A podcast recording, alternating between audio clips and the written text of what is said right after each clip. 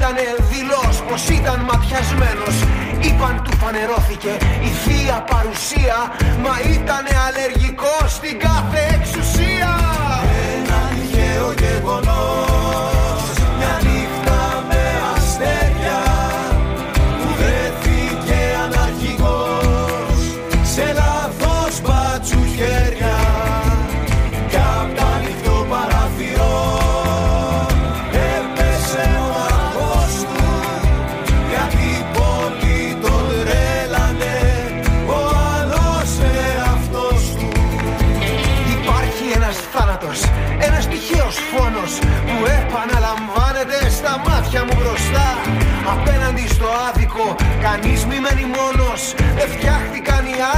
να ζουνε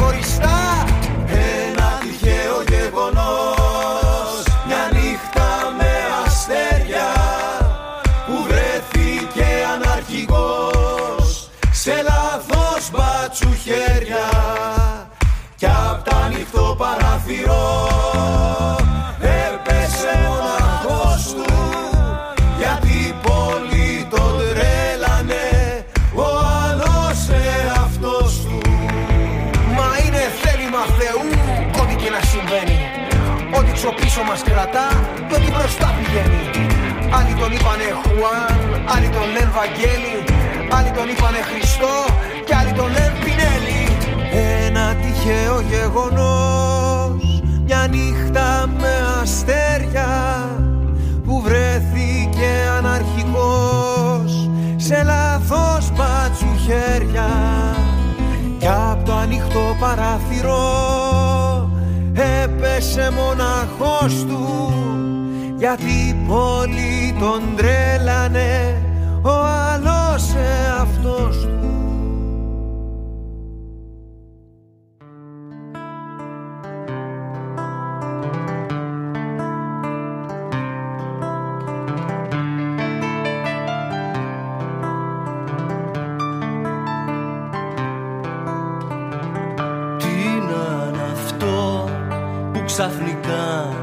μ' αναστατώνει Όταν τα πόδια σου προβάλλουν στα σκαλιά Χάνω τον έλεγχο και κάνω χίλια λάθη. Τα αφεντικό τη γράφει τη ζημιά. Μην ξαναρθείς απ' τη δουλειά Δεν το αντέχω. Δεν το μπορώ να σ' αντικρίσω φιλικά. Εγώ ξεδίπλωσα τα φύλλα της καρδιάς μου. Και εσύ υπόγραψες σαν στάρ του σινεμά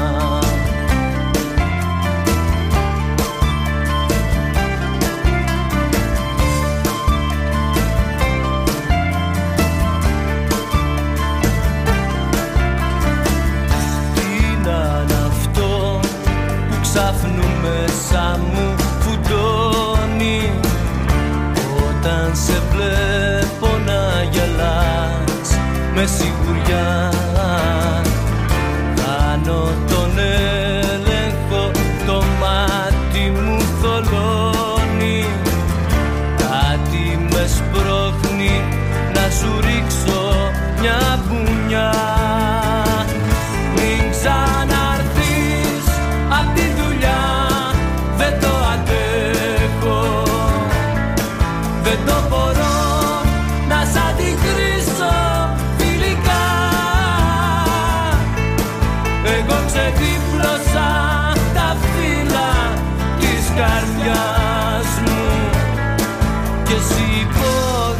υπόγραψε σαν στα του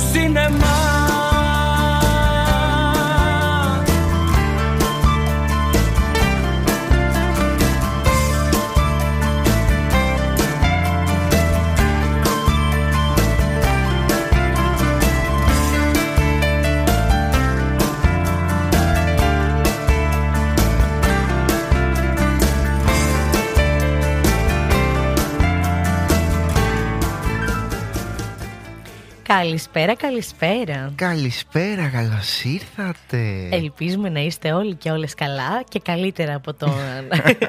από τη μουσική που παίζουμε. Ξεκινάμε πάρα πολύ δυναμικά με την τύχη να είναι προς το μέρος μας για άλλη μια φορά. Τελευταία εκπομπή για το 2022. Καλώς ήρθατε λοιπόν σε αυτή την εκπομπή, την τελευταία του 2022. Σε ποια εκπομπή όμως; Σε ποια εκπομπή, ναι. κάθε τρεις και λίγο που; Εδώ, στο ράδιο 93,5 και είμαστε εδώ λίγο μια διαφορετική ώρα από ό,τι συνήθως. Ε, για πολύ καλό σκοπό φυσικά. Δεν θα ερχόμασταν έτσι τυχαία. Εννοείται, ναι. Σήμερα έχουμε φέρει λίγο το, τα πάνω κάτω στο πρόγραμμα. Τους έχουμε αλλάξει όλες τις ώρες. Δεν είναι τυχαίο γεγονός θα πει κανείς. Ξεκινήσαμε τα ωραία αστεία. Λοιπόν, ε, σε περίπτωση που δεν ακούστηκε το πρώτο τραγούδι, να ξαναπέξει παρακαλώ. Ναι, ναι, ναι, πρέπει να το ξαναπέξει. Ε, γενικότερα είχαμε ένα μικρό θέμα. Δεν θέλω καν να ξέρω πώς έγινε η εναλλαγή από τέκνο σε ελληνικά. Καλή και τέκνο γενικά. Ε, δηλαδή, εγώ το άκουγα. Δεν ξέρω για την ώρα αν είναι σωστή, βέβαια. Είναι 6 και 8 πρώτα λεπτά. Θες να πει το καφεδάκι σου, ίσως η τέκνο δεν είναι η καλύτερη μουσική που μπορούσε να ακούσεις αυτή την ώρα. Αλλά γενικά γιατί όχι; Δεν ξέρω, εμένα γενικά η τέκνο δεν μου πολύ αρέσει, ούτε στα πάρτι. Δηλαδή τα τέκνο πάρτι είναι τα χειρότερά μου, ναι. Δεν περνάω καλά. Δηλαδή μου φαίνεται πολύ μονότονα. Γούστα είναι αυτά, θα πω εγώ. Στα μικρόφωνά σας θα πω ότι είναι ο Φώτης. Και εγώ θα πω ότι είναι και η Ευσταθία μας. Γιατί δεν μπορούμε να το παραλείψουμε. Ναι, και ευχαριστούμε πάρα πολύ ήδη όλους εσάς που είστε στο chat συντονισμένοι, έτοιμοι εδώ πέρα. Ανυπομονείτε πάρα πολύ να ακούσετε τη συνέντευξή μας τη σημερινή. Ε, εδώ να καλωσορίσουμε σιγά σιγά. Εννοείται να καλωσορίσουμε mm. το chat μας. Να καλωσορίσουμε πρώτα πρώτα τον Λάμπρο. Να καλωσορίσουμε τον Γιάσο. Ο οποίος από όταν ήρθε καλεσμένος στην εκπομπή μας δεν έχει χάσει εκπομπή, αν δεν κάνω λάθος. Να Έστω και λίγο μπαίνει να, να ακούσει. Έχει γίνει φανατικός θαυμαστής μας. Το εκτιμάμε πάρα πολύ. Ε, εννοείται την πολύ αγαπημένη μας Ντέμι Μό. Τον αγαπημένο μας πλέον PD. Ο Φώτης μου είπε να μην ρωτήσω ποιος είναι, αλλά εγώ θα ρωτήσω ποιος είναι. Ε, εννοείται να κάνουμε παρέα. Αν μάθω ποιος είσαι, θα κάνουμε παρέα. Επίσης, να καλωσορίσουμε την πολύ αγαπημένη μας Χ. Ναι, και το G Morrison το γνωστό. Μάλλον, ξέρω εγώ. Όπου καλώς ήρθες. Να πρέπει να μιλήσω αγγλικά τώρα, τι γίνεται. Hello. και για τους υπόλοιπους λοιπόν που ζηλεύετε αυτούς που είναι ήδη μέσα, τι μπορείτε να κάνετε αυτή τη στιγμή; Μπορείτε να πάτε στο site μας, να ανοίξετε εκεί το browser και να πατήσετε edesradio.tuc.gr να κάνετε μια περίγηση στο site μας και να μπείτε και στο chat να βάλετε ένα ωραίο ψευδόνυμο και να μας πείτε μια καλησπέρα. Και μία και δύο και όσες θέλετε να ζητήσετε τραγουδάκια σας. Σήμερα έχουμε ελληνικά έτσι σε χαλαρούς ρυθμούς. Ναι, και γενικότερα σε ένα εύρος νομίζω που θα το καταλάβετε. Θα καταλάβετε λίγο τις κατηγορίες που θα παίξουν σήμερα. Λίγο πιο έντεχνα, λίγο πιο low τέλος πάντων θα μπορούσε να χαρακτηρίσεις. Και για τους τυχερούς που είστε στα Χανιά, μας ακούτε και από τα, και από τα FM στους 93,5 Μάλλον το Σαρδάμ βγήκε για κάποιο λόγο στα FM, δεν ξέρω. ε, γενικότερα την τελευταία εβδομάδα αντιμετωπίζουμε πολλά τεχνικά προβλήματα, όπως κάθε άλλη εβδομάδα. Ε, αλλά είχαν λίγο πεθάνει τα FM. Τώρα ξανά αναστήθηκαν, ναι, ναι, ναι, είναι στην θέση τους. Εντάξει, με μικρά τεχνικά προβληματάκια, ενώ ακούγεται μια θολούρα νομίζω στον μπάσο, κάπως έτσι. Τώρα ό,τι ακούω λέω, τώρα εγώ δεν είμαι σχετική. Ελπίζουμε λοιπόν να έχετε μπει σιγά σιγά, τι σιγά σιγά, έχουμε φτάσει 15 Δεκέμβρη, στο Χριστουγεννιάτικο πνεύμα να έχετε καθορίσει κάπως τις διακοπές σας, να ξέρετε πού θα πάτε την παραμονή πρωτοχρονιά, παραμονή Χριστουγέννων, κάπως να έχετε μια εικόνα τέλος πάντων. Καλό είναι να τα κανονίσουμε από νωρίς αυτά, γιατί δεν μπορείς να τα αφήσεις και τελευταία στιγμή. Ε, εγώ θέλω να ρωτήσω. Ε, εσύ φώτη με έχεις κανονίσει τα Χριστουγεννά σου; Ναι, ναι, όχι όλα, αλλά ένα μεγάλο κομμάτι, ναι, ναι. Δεν ξέρω, εγώ νιώθω ότι φέτος θέλω να τα αφήσω πάρα πολύ φλού. Ε, και ήθελα Αρχικά, παιδιά, έχει μπει πάρα πολλοί κόσμος στο chat. Καλησπέρα στον δεύτερο Jim Morrison. Καλησπέρα στον Βάιο Πράπα Γκρούπι. Στον Theater Lover και στην Τελίτσα. Καλησπέρα σε όλους. Ευχαριστούμε πάρα πολύ που μπήκατε. Γεια σας, παιδιά. Ε, εγώ τα έχω αφήσει λίγο χαλαρά τα Χριστούγεννα μου φέτος, γιατί νιώθω ότι θέλω να διαβάσω. και δεν είμαι άρρωστη. Απλά νιώθω ότι πλέον στενεύουν τα περιθώρια και θέλω λίγο να το βάλω και αυτό στο πρόγραμμα. Δύο-τρία πράγματα δηλαδή έχω κανονίσει μόνο. Ε, α, να βάλουμε Χριστουγεννιάτικα. Α, να βάλουμε και λίγο προς το τέλος. Μπορούμε να βάλουμε προς το τέλος. Γενικά η μουσική έχω να πω ότι είναι λίγο προσαρμοσμένη στον καλεσμένο μας. Οπότε να μην γκρινιάζετε. Δεν είναι μια χαλαρή τελείως εκπομπούλα που μιλάω και φώτη και βάζουμε ό,τι μουσική μας έρθει. Μπράβο, ωραία το έθεσες, γιατί ένιωσα μια αυλή σε αυτή τη φράση που ερχόταν. Όχι, όχι, εντάξει, προσέχω. Ωστόσο, πείτε εσείς κάποια τραγουδάκια αυτού του εύρους που ενδεχομένως μπορεί να θέλετε ή κάποια χριστουγεννιάτικα που μπορεί να βάλουμε στο τέλος. Γιατί όπως γυρίσαμε ανάποδα σήμερα την ώρα, μπορούμε να γυρίσουμε ανάποδα και τη μουσική. Ναι, αλλά εγώ θέλω στο τέλος να μπουν ελληνικά χριστουγεννιάτικα. Ό,τι Έτσι τα πολύ αγαπημένα μας. Να μην μια βανδύ, ας πούμε, στο τέλος. Πρέπει να κλείσουμε. Noise, Πρέπει να κλείσουμε, θα πω εγώ με βανδύ. Εντάξει, και έναν έτσι ήραν κάπου θα το χώσουμε, αλλά τέλος πάντων. Εντάξει. Και να μας γράψετε και στο chat αν έχετε κανονίσει και εσείς τα Χριστούγεννά σας και γενικότερα τι έτσι σκοπεύετε να κάνετε. Καλησπέρα και στον Αδάμ και στην Χριστίνα. Καλησπέρα, ε, παιδιά. Εγώ θέλω βασικά στο chat να μας πείτε, παιδιά, πώς ήταν όντως η χρονιά σας.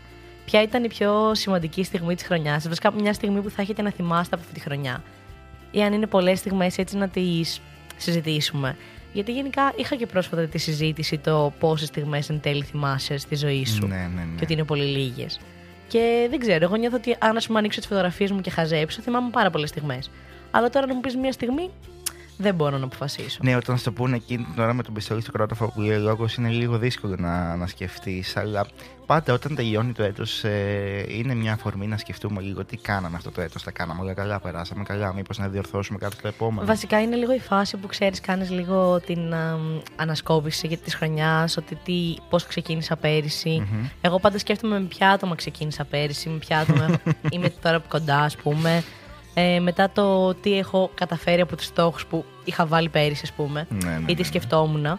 Και πέρυσι νομίζω ότι δεν είχα βάλει κιόλας στόχους, γιατί είχα απογοητευτεί τελείως από τη ζωή. Αλλά φέτος έχω αποφασίσει ότι θα βάλω στόχους και θα βάλω στόχο να τους καταφέρω. Ωραία, δεν θα βάλω πολλούς τρελούς. Δεν θα τους πω, δεν τους έχω βάλει ακόμα. Γιατί έχουμε μάρτυρες και ξέρεις, θα κρίνουμε όλοι εμείς αν όντως ε, θα κάνεις το στόχο σου το επόμενο έτος. Θα φανεί, θα φανεί, παιδιά. Γενικά να προσπαθήσουμε έτσι να γίνουμε λίγο καλύτεροι. Καλύτεροι άνθρωποι γενικότερα. Ναι, ναι, ναι. Και για Τέλος πάντων, νομίζω μας... γίναμε αρκετά μελό. Είναι που είναι τελευταία εκπομπή και κάτι μας έχει πιάσει σήμερα. Λοιπόν, νομίζω ότι κάπου εδώ, όσο εσείς μας γράφετε τις αγαπημένες σας στιγμές ε, στο chat, που μας έχουν γράψει όλες. Τώρα, mm. όλες δεν γίνεται να είναι όλες οι αγαπημένες σου. Εντάξει, είναι τρελό έτσι να είναι. Ε, όλο. Πώς το λένε. Να είναι όλες οι στιγμές Σίγουρα υπάρχουν και στιγμές όχι τόσο όμορφες μέσα σε μια χρονιά και αλλιώς είναι ενθυγινό να μην υπάρχουν. Δηλαδή, αν όλα ήταν τέλεια και wow, εκτός αν λες ότι σ' αρέσουν και οι άσχημες στιγμές. Ή εκτό Γιατί... αν ε, σου έχει στρίψει λίγο και τα βλέπει όλα τέλεια που εν τέλει είναι πάρα πολύ καλό αυτό. Ναι, εντάξει. Ναι, μακάρι να Γίνεται και με μη φυσικά, μη φυσικούς τρόπους. Τέλος πάντων, νομίζω ότι ήρθε η ώρα να πάμε να ακούσουμε ένα τραγουδάκι το οποίο θα σας βάλει λίγο κατευθείαν ε, στα βαθιά στο κλίμα της σημερινής συνέντευξης. Και θα επανέλθουμε σιγά σιγά με τον ε, καλεσμένο μας. Φύγαμε.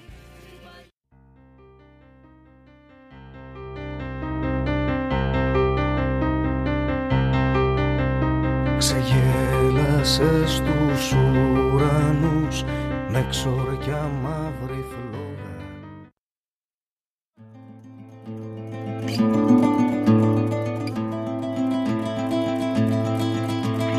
Ένα τυχαίο γεγονός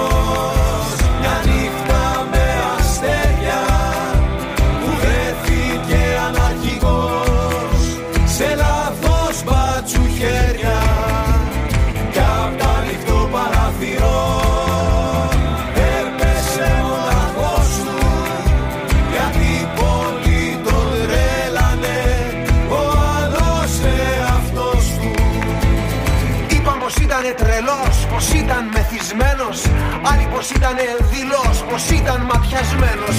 Είπαν του φανερώθηκε η θεία παρουσία Μα ήταν αλλεργικός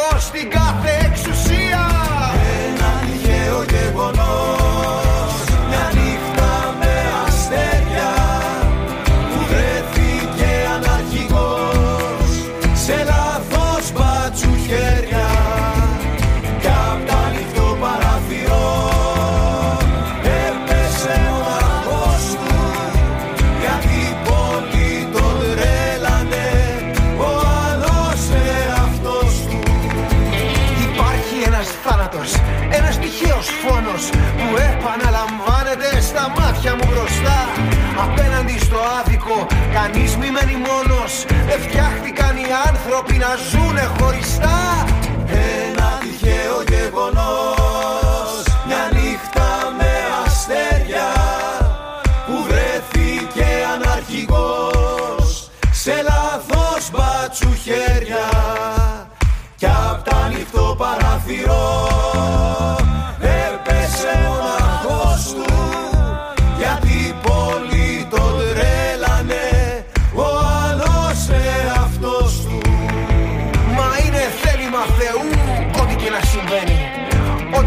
Ό,τι ξοπίσω μας κρατά Και ό,τι μπροστά πηγαίνει. Άλλοι τον είπανε Χουάν Άλλοι τον λένε Βαγγέλη Άλλοι τον είπανε Χριστό και άλλοι τον λένε Πινέλη. Ένα τυχαίο γεγονός Μια νύχτα με αστέρια Που βρέθηκε αναρχικός Σε λάθος μπάτσου χέρια Κι απ' το ανοιχτό παράθυρο Έπεσε μοναχός του Γιατί πολύ τον τρέλανε Ο άλλος εαυτός του.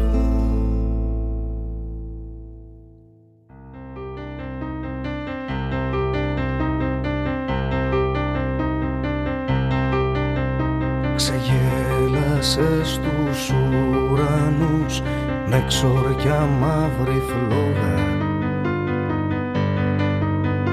Πως η ζωή χαρίζεται χωρίς να ανατραπεί. Κι όλα τα λόγια των τρελών που ήταν δικά μας λόγια. Τα μάγευες με φάρμακα στην ασωτή σιωπής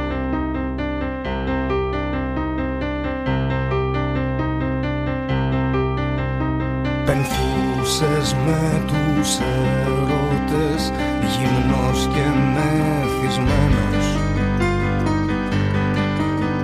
Γιατί με τους αθάνατους είχες λογαριασμούς; Τις άριες μιας όπερας τραβλίζες νικημένος Μιας επαρχίας μαθητής. Μπροστά σε δυο χρησμούς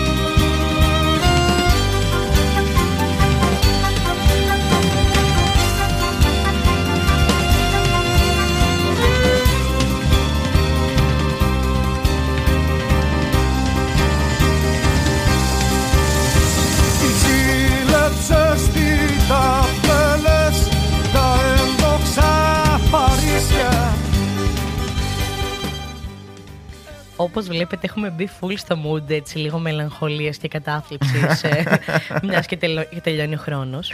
Εντάξει, παιδιά, ωραία είναι και αυτή η μουσική. Δεν ξέρω γιατί γκρινιάζετε στο chat. Σας παρακαλώ πάρα πολύ. Εντάξει. Ε. εντάξει, αντιλαμβάνομαι για ποιο λόγο δεν θέλουν να μπουν σε mood κατάθλιψης από τώρα. Αλλά εντάξει, εμένα μου αρέσει λίγο. Καλά, ναι, ναι, ναι. Είναι και Χριστούγεννα, ok. Okay. Αλλά όπως είπαμε και στο chat θα το γυρίσουμε μετά. Εντάξει, είναι λίγο η νοσταλγία, είναι λίγο ε, αναπόλυση για τις στιγμές που ζήσαμε αυτή τη χρονιά. Ναι. Είναι λίγο όλα αυτά. Ναι, ναι, αλλά να μην είναι τα θετικά μόνο έτσι, να το έχουμε αυτό στο μυαλό μας, να μην είναι μόνο τα θετικά.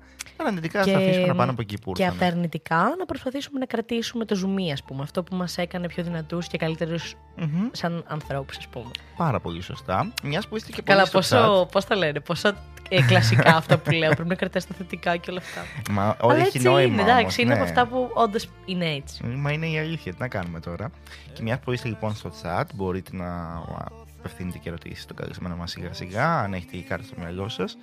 Ε, να πούμε γεια στη Μαρία, στην Σίγμα, στο Κριτσίνη, στην Αθηνά, στην Χριστίνα, σε όλες τις νέες προσθήκες στο chat. Συγγνώμη αν έχω ξεχάσει κάποιον και στην Α ή στον Α που μπήκε τώρα. Η Χ βλέπω βγήκε. Μάλλον δεν της άρεσε η μουσική. όχι, όχι, θα ξανάρθει. Ευχαριστούμε, επιστρέφουμε, ε, επιστρέφουμε. Ανυπομονούμε να ξαναέρθει. Ε, εμείς όμως επιλέξαμε για αυτή τη χρονιά να κλείσουμε έτσι με ένα πολύ ιδιαίτερο καλεσμένο. Γιατί εντάξει, φέτος έχουν περάσει και από τα δικά μας μικρόφωνα πολλοί άνθρωποι. Κόσμος και κοσμάκι. Ναι, ήταν νομίζω, νομίζω η πρώτη χρονιά που κάναμε full on συνεντεύξεις. Ναι, ναι, ναι. Δηλαδή, όλη τη χρονιά είχαμε καλεσμένους. Θέλω να μετρήσουμε μετά πόσα άτομα όντως φιλοξενήθηκαν σε αυτήν εδώ την εκπομπή. Και φυσικά να πούμε και τις δικές μας αγαπημένες στιγμές ό,τι αφορά το Και επίσης, Φώτη μου, έχουμε υποσχεθεί ότι θα ανεβάσουμε όλες τις εκπομπές μας. Το έχουμε πει. Και δεν το έχουμε κάνει. Θα γίνει. Θα γίνει όμως πριν γίνει. τελειώσει το 2022. Το έχουμε υποσχεθεί, δεν γίνεται ναι, να μην ναι, γίνει. Ναι, ναι, πριν τα Χριστούγεννα δηλαδή πρέπει να γίνει. Ε, σήμερα λοιπόν επιλέξαμε έναν καλεσμένο. Ε, και είμαστε πάρα πολύ χαρούμενοι που δέχτηκε την πρόσκλησή μας. Εγώ ιδιαίτερα. Και εγώ γιατί. Ενώ ότι επειδή τον έχω δει και από κοντά και ναι, ναι. χαίρομαι πάρα πολύ. Ε, πρόκειται για έναν μουσικό συνθέτη, δεν ξέρω, θα μας πει ο ίδιος καλύτερα ένα αυτό, ε. πώς χαρακτηρίζει τον εαυτό του. Ναι.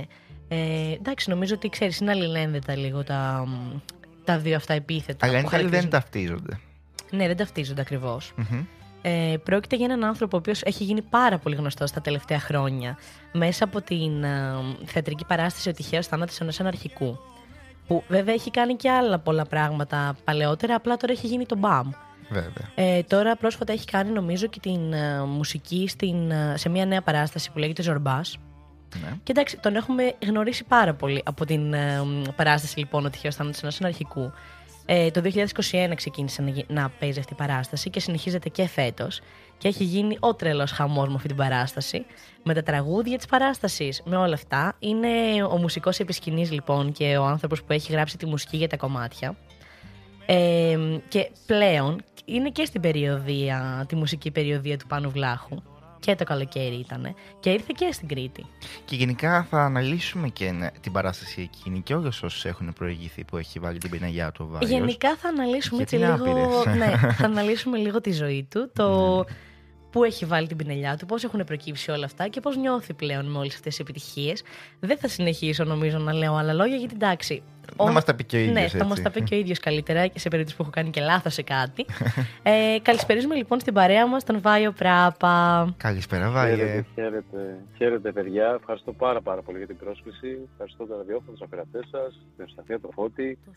Την Ευσταθία λίγο παραπάνω γιατί είναι και ο λόγος που βρίσκουμε εδώ πέρα. Γιατί ε, με επικοινωνήσαμε εκεί και έρθει στην παράσταση και τα λοιπά. Ελπίζω και εσύ κάποια στιγμή να, να σε δούμε από κοντά. Με χαρά εννοείται. Ε, Αν καταφέρει αυτό... να βρει εισιτήριο, γιατί είναι sold out συνεχώς. Είναι και αυτό ένα θέμα, έτσι. Το έχω γκρίνει αυτό. Το ξέρω, το ξέρω. Και είναι, είναι κάτι το οποίο είναι ένα, εντάξει, εμείς το, το, το, ζούμε σαν ένα τεράστιο δώρο αυτό που συμβαίνει. Αλλά η αλήθεια είναι ότι, ας πούμε, τώρα πριν ε, επικοινωνήσουμε, είχα τρία-τέσσερα μηνύματα που έλεγε που λέγανε κανονίστε λέει βάλτε έξτρα μέρες, κάντε ρένατε και λέω παιδιά δεν γίνεται. Παίζουμε, ε, ε, εγώ προσωπικά έχω να κάνω ρεπό από τις 23 Αυγούστου. Απίστευτο. Με συνέπεια, με συνέπεια και τώρα δηλαδή που με πετυχαίνετε φεύγω από το... Έχω φύγει από το στούντιο γιατί έκανα κάποιες ενορχιστρώσεις ε, για τις μέλισσες για, για κάτι και με πετυχαίνετε στο αμάξι πριν πάω στην παράσταση. Αλλά είναι μια κατάσταση έτσι που κι εγώ όντως, όπως το λέτε, είναι το ζω λίγο ακραία τώρα. Σε συνεπέρνει λίγο κιόλας, γιατί είναι κάθε μέρα, κάθε μέρα, κάθε μέρα. Δεν καταλαβαίνεις πότε περνάει ο καιρός. Αυτό δεν είναι και πάρα πολύ καλό. δεν είναι και πάρα πολύ καλό, γιατί δεν μένει, γιατί δεν μένει και πολύ χρόνος για, για, για εμά, ας πούμε. Ε, και ε. δεδομένου ότι θε, θεωρώ πάρα πολύ σημαντικό το να μπορούμε να έχουμε ξέρεις, μια προσωπική ζωή και τη δουλειά μας κτλ. Δηλαδή το βάζω. Παλιά δεν το βάζα καθόλου αυτό το κομμάτι, ήμουν από full, full, full της δουλειάς. Τώρα, τώρα όμως επειδή ε, τώρα προσπαθώ να υπάρχει μια ισορροπία όσο μπορώ. Ε, Παρ' όλα αυτά, αυτό τον καιρό δεν τα έχω καταφέρει καλά. δεν τα έχω καταφέρει καλά γιατί τρέχει η δουλειά πάρα πολύ και δεν θέλω να την κόψω. Δεν θέλω να σταματήσω τα πράγματα τα οποία τρέχουν γιατί τα χαίρομαι πάρα πολύ. Ε, και θα δούμε. Εντάξει, στο μέλλον ίσως ξεκουραστούμε λίγο παραπάνω. Εγώ, στη, εγώ στην Κρήτη να πω παρεπιπτόντως ότι κατεβαίνω ε, 8 χρόνια για διακοπές. Κάθε χρόνο. Δηλαδή, Κάθε χρόνο, ναι. Είναι το μέρος στο οποίο ηρεμώ. Πάω νότια Κρήτη εγώ, στο Ροδάκι μου συγκεκριμένα. Είναι κάτω από το Ρέθυμνο. Ναι, ναι, ναι. ναι, ναι, ναι. Ναι, ναι, ανάμεσα από τα ντομπλακιά και τα σφακιά περίπου έτσι. Για να... Την επόμενη φορά που θα κατέβεις, θα κάνεις και μια στάση από Χανιά να έρθεις να μας επισκεφτείς. Ε, ναι, δεν γίνεται να περάσει Εγώ, εδώ. Καλά, τα, τα, τα Χανιά τα, τα αγαπώ και δεν σα κρύβω ότι ε, πριν πάω στην παράσταση των αρχικού, mm-hmm. με, με διάφορα, θα σας πω ότι έκανα πριν κι εγώ.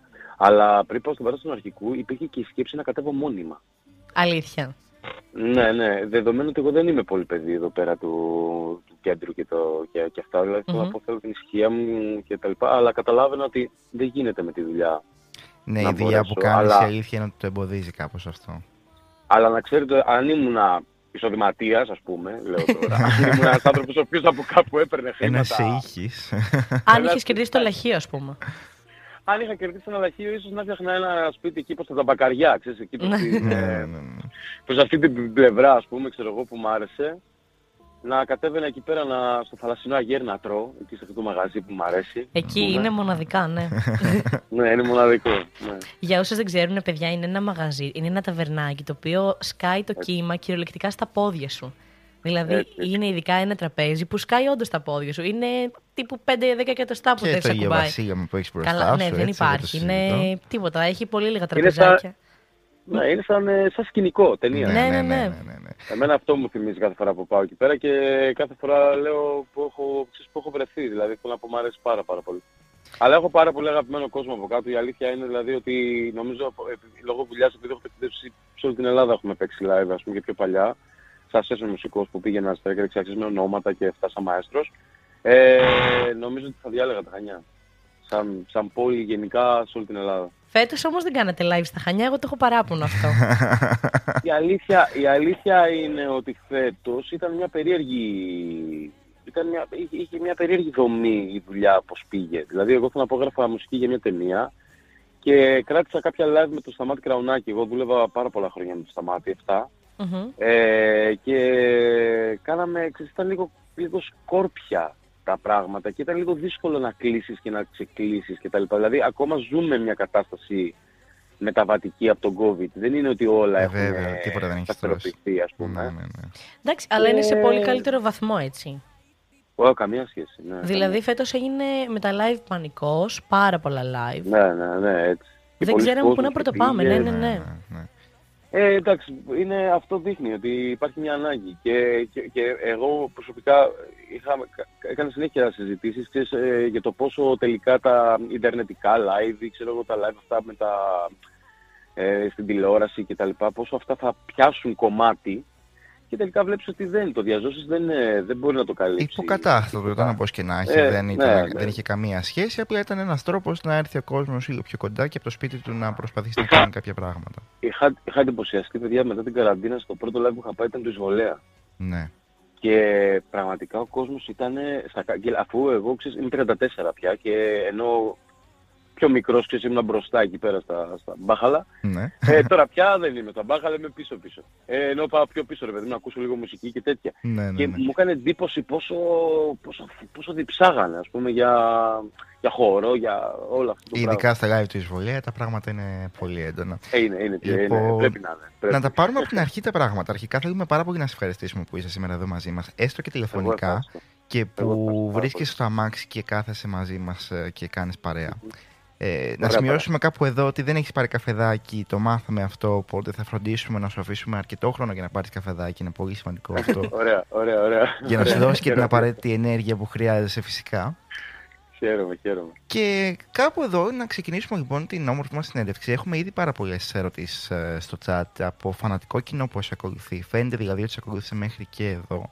Είναι πολύ σημαντικό mm. αυτό για έναν άνθρωπο να έχει ανθρώπους που τον στηρίζουν. Ε, θέλουμε να ξεκινήσουμε μια πολύ βασική ερώτηση που μας απασχόλησε με το που ήρθες ε, στο μυαλό μας για το εν τέλει αν είσαι μουσικός ή συνθέτης. Και τώρα θα μας πει είναι το ίδιο και τα δύο και θα μας, ε, θα μας γιώσει. Όχι, όχι, όχι. Είναι διαφορετικά. Και καλά κάνετε την ερώτηση. Δηλαδή, να πω ότι και εγώ τα διαφοροποιώ πάρα πολύ στο μυαλό μου.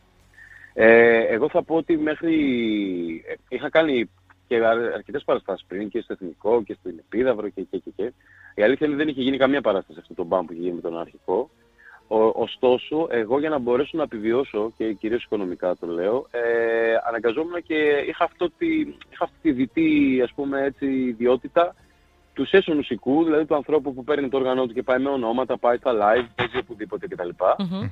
Και ενός ανθρώπου που γράφει μουσική για ταινίες και για κινηματογράφο. Από μικρός εγώ ήθελα να κάνω αυτό, δηλαδή ήθελα να γράφω μουσική για παραστάσεις και κινηματογράφο, αλλά η αλήθεια είναι ότι αυτό στην Ελλάδα δεν είναι και εύκολο. Δηλαδή, όταν δεν έχεις ένα κύκλο και πρέπει να μπεις σιγά σιγά και όλα αυτά, ε, οικονομικά πρέπει λίγο να αλληλοστηριχθεί.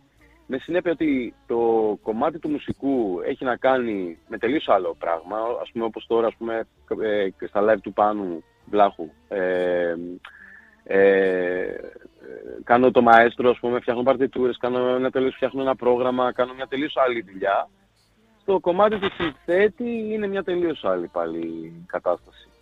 Που, που, που, που μπαίνω τελείως διαφορετικά, με τελείως διαφορετικό τρόπο. Βοηθάει, βοηθάει το ότι είμαι μουσικός της πιάτσας με την έννοια του ότι έχω δουλέψει σε, σε, σε live. Με βοηθάει πάρα πολύ, ας πούμε, στο μουσικό σε σκηνής. Έχεις εμπειρία, βέβαια. Βέβαια. Έχω εμπειρία από αυτό, λέει. Δηλαδή και με τον Κακλέα όταν γνωριστήκαμε και πήγα όλα αυτά τα μηχανήματα ας πούμε, και ξεκίνησα να, να, να, να, να, το σχεδιάζουμε αυτός, σε αυτά που έδινε πάνω σκηνή και εγώ μουσικά, ε, εκεί ο Κακλέας κατάλαβε ότι, να σου πω, εσύ παίζεις.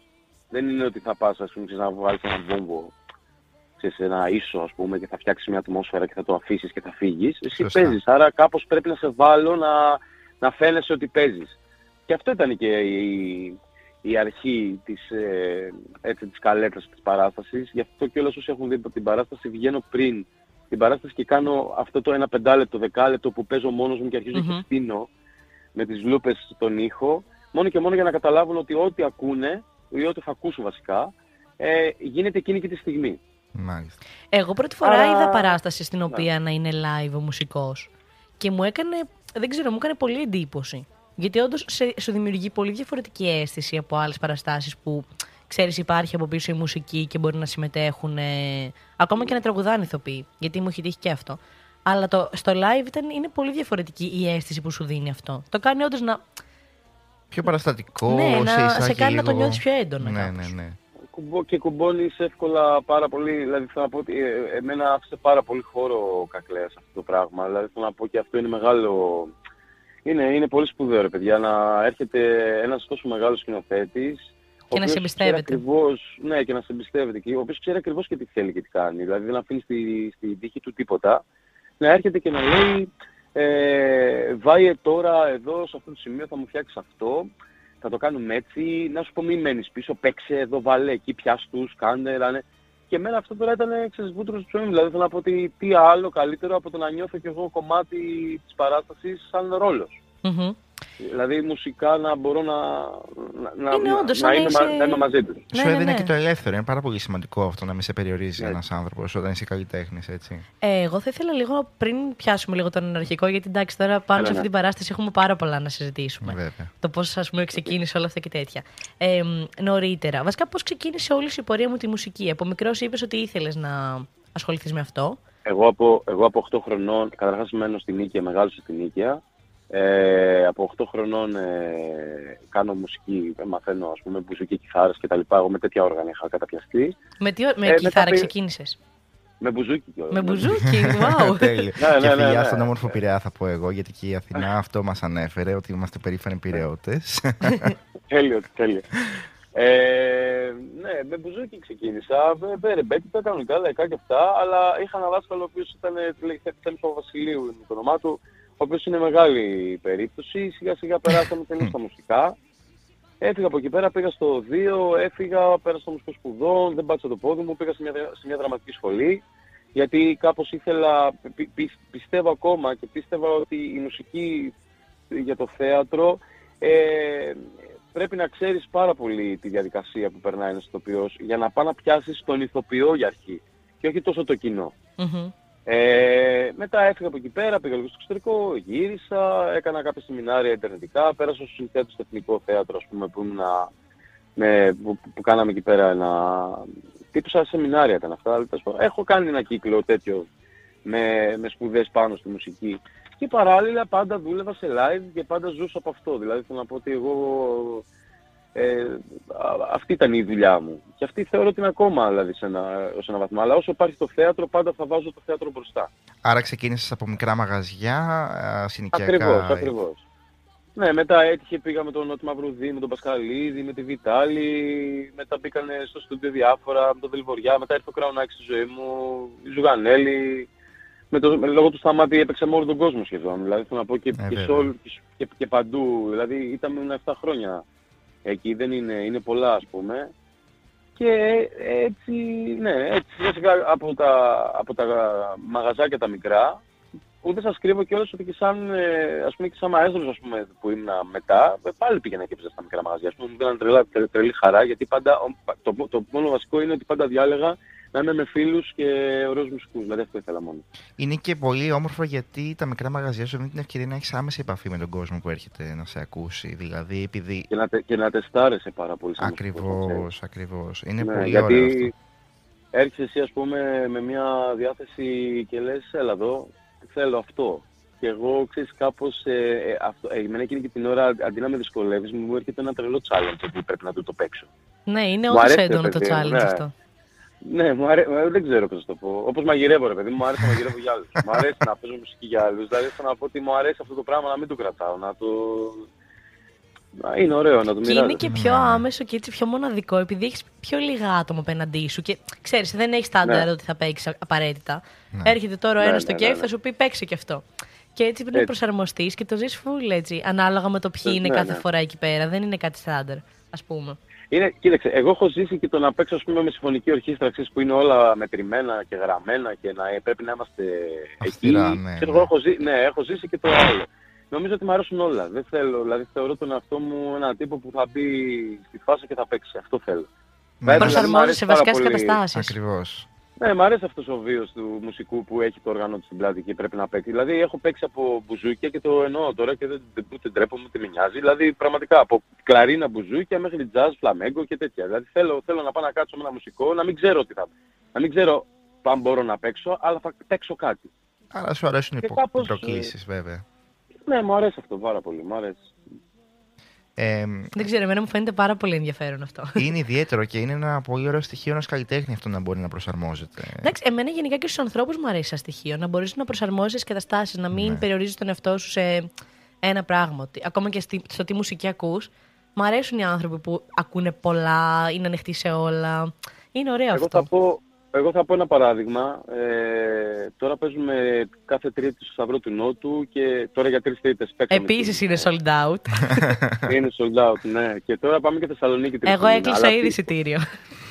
Αλήθεια, λες. ναι. Άρα δηλαδή θα σε δούμε από κοντά. Ναι. Ωραίο, ωραίο. Ε, θα σου πω βασικά, το καλοκαίρι, εγώ ήθελα να ναι. σας ακούσω. Δεν ξέρω, τα έκανα τα πάντα με το που είχα δει ότι βγαίνουν τα live. Και με το που βλέπω ότι δεν θα έρθετε χανιά, λέω εντάξει, ξενερώνω. και βλέπω μετά ότι την περίοδο που θα ανέβω θα είστε Θεσσαλονίκη. Και να ξέρεις, δεν ήθελε να έρθει καμία φίλη μου. Και λέω εντάξει, δεν με νοιάζει, θα πάω μόνη μου. και είχα έρθει και είχα περάσει τέλεια. Και είχα βρει και μία άλλη κοπέλα η οποία πάλι είχε έρθει έτσι μόνη της, επειδή ήξερε σένα κιόλας. Αχα, ε, και λέει έπαιζα με τον Βάιο σε, από κάπου από ένα θεατρικό, σε ήξερε, δεν, δεν θυμάμαι τώρα. και ναι, απλά ναι, είχαμε ναι. κάτσει μαζί εν τέλει. Και μετά είχα σηκωθεί και εκεί μπροστά μπροστά και ήταν τέλεια. και τώρα λέω κατευθείαν θα κλείσω. Τώρα βρήκα παρέα, εντάξει. Αυτό, αυτό που ήθελα να πω σχέση με τα live του πάνω που ναι. τώρα, ε, σκεφτείτε λίγο πώς, πώς διασκεδάζουμε κατά, εντάξει, όχι ο Έλληνας ο κόσμος, αλλά τέλος πάντων ο περισσότερος κόσμος, δηλαδή mm-hmm. να μπορεί να ακούσει τα Ανασπά Κωνσταντίνου.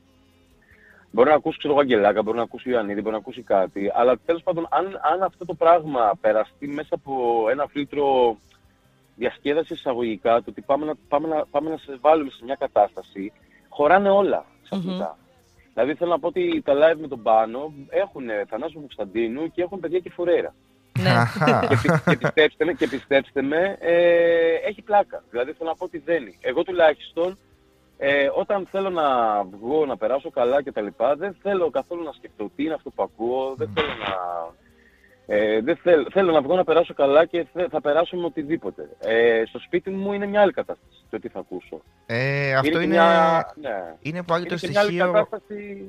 ενός καλλιτέχνη που μπορεί να προσαρμόζεται. Γυρνάμε δηλαδή πάλι στο ίδιο κομμάτι, ότι ένας ε, καλλιτέχνης μπορεί να πάρει οποιαδήποτε μουσική για να της αλλάξει τα φώτα ε, που λέει ο Δεν ξέρω αν είναι καλλιτέχνης, πάντως ο συνθέτης αυτή είναι η δουλειά του. Ναι. Δηλαδή θέλω να πω ότι να συνθέσει έναν κόσμο ανάμεσα σε, σε, σε αυτό που είναι αυτό. Τώρα στο Ζορμπά, που έχω πάρα, πάρα πολύ κριτική μουσική. Δηλαδή όλο το 50% της παράστασης είναι κριτικά.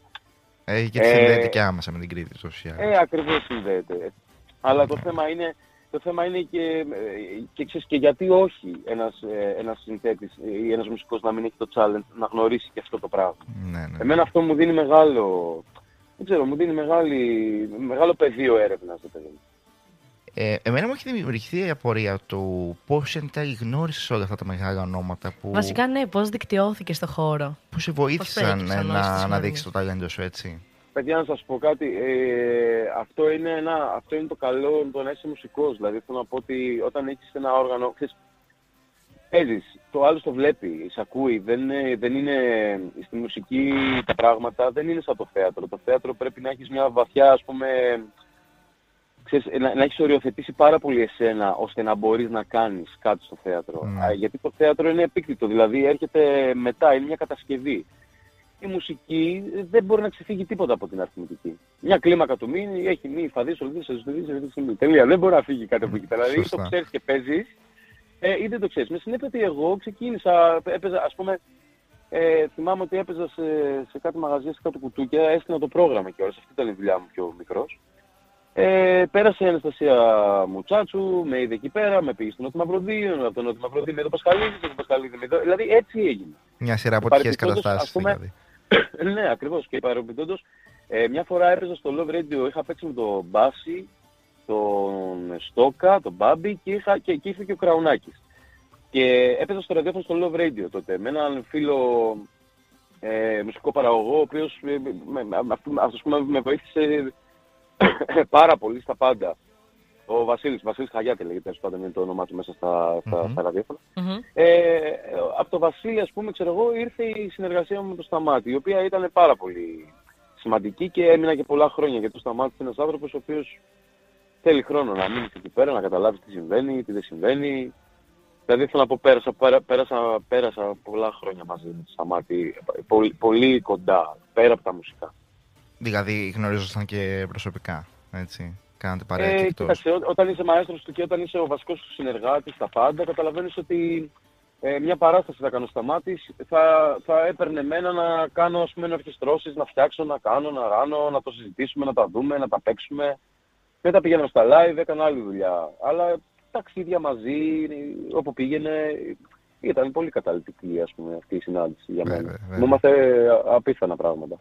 Εντάξει, ήταν και πολλά χρόνια στη ζωή σου, έτσι. Είναι πολύ καθοριστικά αυτά 7 χρόνια, δεν είναι μικρό χρονικό διάστημα. Όχι, όχι, είναι πολύ, είναι πολύ. Σε, και, και δεν σας κρύβω ότι έγινε μεγάλη μάχη μέσα μου να φύγω από το σταμάτη για να κάνω τον εναρχικό.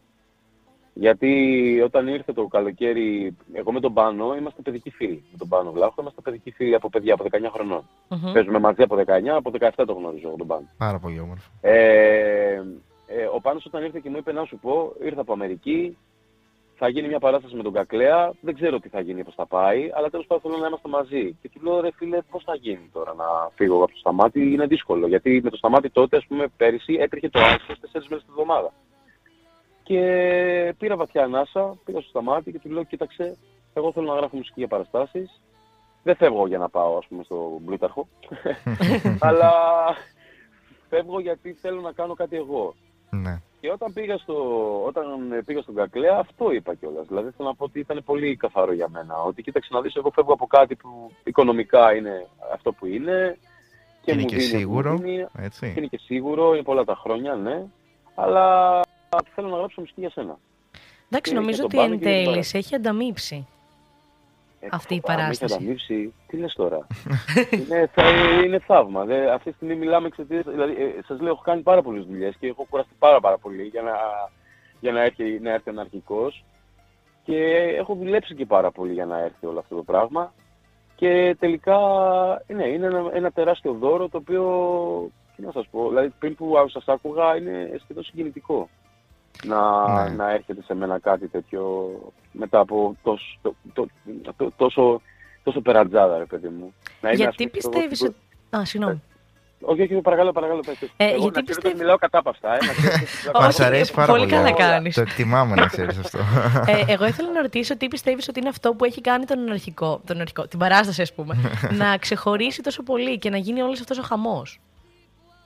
Το πρώτο που πιστεύω έχει να κάνει με το ότι σε ένα καιρό που συμβαίνουν πάρα πολλά πράγματα ε, βλέπετε τι γίνεται με τις γυναίκες, βλέπετε τι γίνεται τώρα με το παιδί με το Ρωμά, που, δηλαδή τέτοια, τέτοια, κοινωνικά ας πούμε, ζητήματα. Ήρθε μια παράσταση ε, μέσω ενός ε, τεράστιου συγγραφέα, ε, ο οποίος πήρε ένα αληθινό γεγονός, την εκπαραθήρωση ενός αναρχικού στην Ιταλία, και μέσω της κομμωδίας το ξαναεπιστρέφει αυτό στον κόσμο εσαΐ. Δηλαδή είναι εξωπραγματικό αυτό που, που έχει κάνει ο Νταρεφό.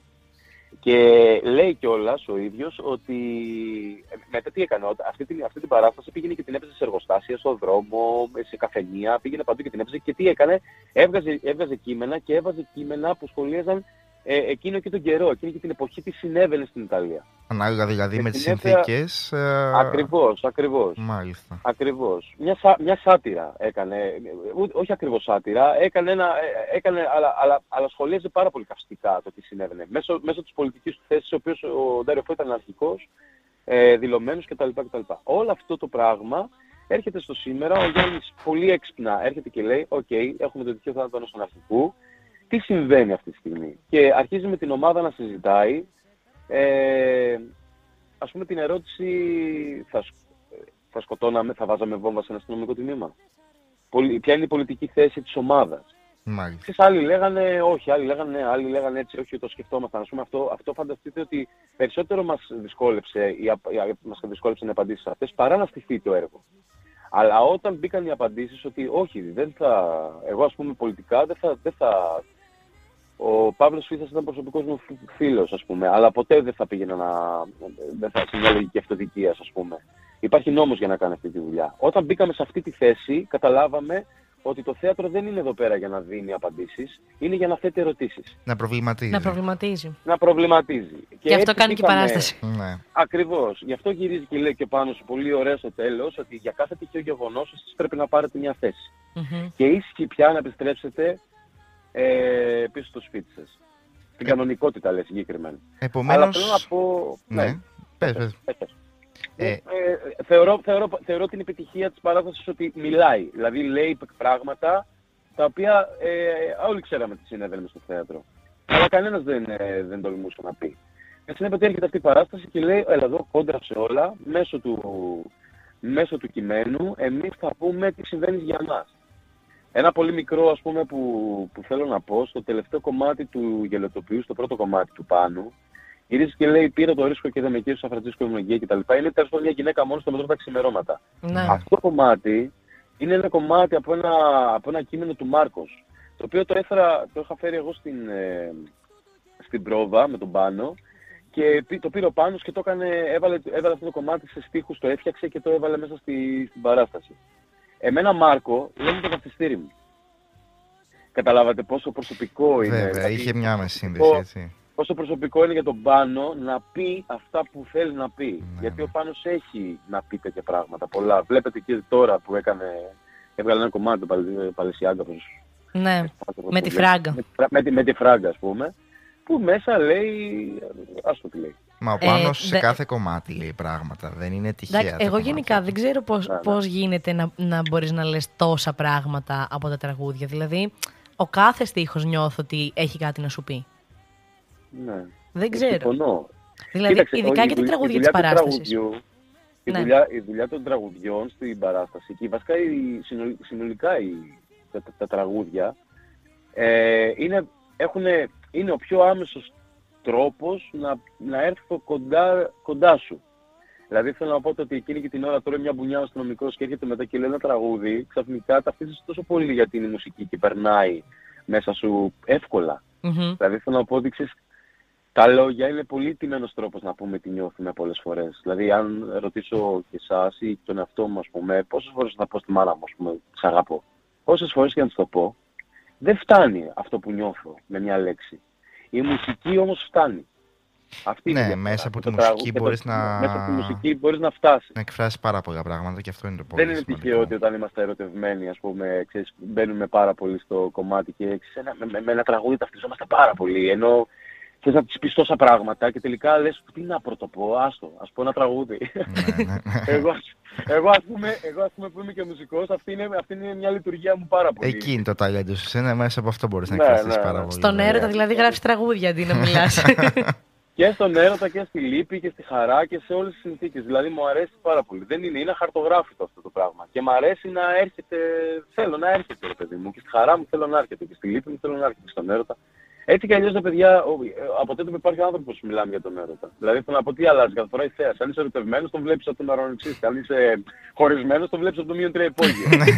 με την έννοια ότι εμείς πρέπει να γράφουμε μουσική και για το ένα και για το άλλο. Για όλους, βέβαια. Ε, γενικά για εμάς που δεν έχουμε δει την ε, παράσταση, που έχουμε ακούσει κάποια τριγύρω, τι θα αντικρίσουμε όταν πάμε όταν και αν καταφέρουμε να πάμε Τον πάνω σε έκσταση θα πω εγώ. το πάνω σε έκσταση. Ένα, ένα, έχει ένα αριθμό παράσταση που είναι πραγματικά δεν σταματάει. Δεν γίνεται λίγο... να έχει τόση ενέργεια, αλήθεια. Ε, Ευτυχώς που πάνω στην αθλητής. Ε, και πραγματικά, παιδιά, Πραγματικά. Δηλαδή αυτό που κάνει ο Πάνο είναι εξωπραγματικό. Δηλαδή... Εντάξει, όχι μόνο Πάνο. Εμένα όλοι οι ηθοποιοί με εντυπωσίασαν έτσι. Όλοι, όλοι, όλοι, όλοι. Απλά ο Πάνος επειδή έχει ένα κομμάτι που τι γίνεται. Ε, είναι πολλά πράγματα τα οποία εσείς δεν ξέρετε και δεν βλέπετε. Δηλαδή θέλω να πω ότι μπορεί ο Πάνος να τακάρει κάτι και παράλληλα να πρέπει να βάλει στη θέση του τα κλειδιά. Ναι. Α πούμε, καταλάβατε τι σας λέω τώρα σκηνικά. Από αυτό εσείς δεν το βλέπετε. Ε, τέτοια πράγματα μικρά που πρέπει να βάλει ένα stand, πρέπει να βάλει μια καρέκλα, πρέπει να σηκώσει ένα τηλέφωνο, πρέπει να δώσει μια τάκα για να πάει παρακάτω μια σκηνή. Πρέπει να θυμάται όλα αυτά που του έχω βάλει εγώ, να παίξει μπάσο, να παίξει σωστά, να παίξει παγλαμά, να παίξει να τραγουδήσει, να πρέπει να κάνει. Γιατί, εγώ τον, ε, γιατί ο Πάνος γύρισε και μου έλεγε να σου πω χώσε, χώσε, βάλε. Του λέω ναι, ναι, ε, πάρε ξύλο τώρα. Αν αντέχεις, ναι. Άμα αντέχεις, ε, ναι, με συνέπεια ότι στις πρόβες, ας πούμε, το τελευταίο 20 ημέρο, κάποια στιγμή, δεν ξεχάσω μια φορά, αυτό είναι τελείως το insight και σας το λέω, ε, κάποια στιγμή είχε, είχε, είχε, είχε πέσει κάτω είχε, είχε τελειώσει το μυαλό του, ήταν, ήταν τίγκα στην πληροφορία, δεν ναι. μπορούσε να μεταβολήσει τίποτα. Γυρίζει και με κοιτάει σχεδόν βουρκωμένος και μου λέει δεν μπορώ να θυμηθώ τίποτα. και, του λέω, και του λέω ηρέμησε, ηρέμησε. Μετά ήρθε ο Κακλές και τον ηρέμησε μια και καλή. Πώς αντιδρασείς αυτό; Είχες ψυχραιμία. Ε, το καταλαβαίνω, μωρέ, το καταλαβαίνω, αλλά ξέρω και τι παίχτης είναι. Δηλαδή ξέρω ότι είναι, είναι για μεγάλα, είναι για challenge ο Πάνος. Τώρα ναι, δεν ναι. είναι για να παίξει χαμηλά σε, αυτές, σε τέτοια πράγματα. Δεδομένου ότι από τις πρόβες έβλεπα ότι πραγματικά είναι ο ρόλος της ζωής του. Δηλαδή είναι ένας ρόλος που ενεργειακά τον εκφράζει πάρα πολύ, πολιτικά τον εκφράζει. Ε, είναι η χαρά του ηθοποιού να βγαίνει, να μπαίνει και να, να, να, να βγαίνει δρομένος και πεθαμένος. Και ο Πάνος θέλει να είναι τέτοιος παίχτης. Και να έχει και έναν ρόλο που να τον εκφράζει τόσο πολύ έτσι. Είναι πολύ σημαντικό. Έτσι. Άρα θα δει τον Πάνο, θα δει μουσική, θα δει ένα τρελοκομείο εισαγωγικά που το προκαλεί ο Πάνος τους αστυνομικούς να τους κάνει μπάλα και να τους κάνει ό,τι θέλει. Θα τραγουδάει μετά όλο το βράδυ ένα τυχαίο γεγονός. Θα παίζει και στον ύπνο του. ε, προ, προ, ναι. και, αυτό, και αυτό ήταν κατόπι σχεδίου, να ξέρετε. Αυτό τα, αυτά τα κόρντα και αυτή η συνοχή, να ξέρετε ότι έχει είμαι, να κάνει. Είμαι σίγουρη. ε, παίζει, παίζει ρόλο. Γιατί στην αρχή, όταν πήγαινα τα τραγούδια στο, στο Γιάννη, ε, μου λέει ο Γιάννης δεν γράφεις στον τίτλο αντρώνικο μουσική. Γράφεις, μου λέει, σε, σε σάτυρα στον τυχαίο όταν δεν μου λέει είναι κομμωδία, πρέπει να το καταλάβεις. Μου λέει πιο φαν, πιο φαν, δηλαδή, να έχουν πλάκα. Mm-hmm. λέω, οκ, okay, να, έχουν, να έχουν πλάκα. Με συνέπεια ότι μου είπε, ο, ο Κακλές μου είπε ότι θέλω τα τραγούδια μου, μου λέει να είναι hit. Ε, πάμε να τα κάνουμε χιτάκια. Ναι. Ωραίο, είναι ωραίο. Είναι ωραίο, είναι ωραίο να Θέλετε να γίνουν εμπορικά δηλαδή με έναν τρόπο έτσι. Ναι, ήθελε να γίνουν εμπορικά και θέλαμε να γίνουν εμπορικά. Θέλαμε δηλαδή αυτή η παράσταση να μην μείνει στο, στο, σε ένα θέατρο το οποίο ναι, μεν θα έχει 450 θέσεις που έχει το δικό μας και να είναι για, για κοινό ξέρεις, συγκεκριμένο. Ο Κακλές κάνει παραστάσεις που είναι πραγματικά για όλους. Ναι. Και αυτό είναι πολύ σπάνιο. Δεν, μπορεί να το βρουν, δεν το κάνουν όλες οι σκηνοθέτες. Δεν είναι κακό ή καλό. Δεν σχολιάζουμε αυτό. Σχολιάζουμε όμως ότι είναι δύσκολο να το κάνεις για πολύ κοινό. Είναι γεγονός. Είναι ναι. δύσκολο.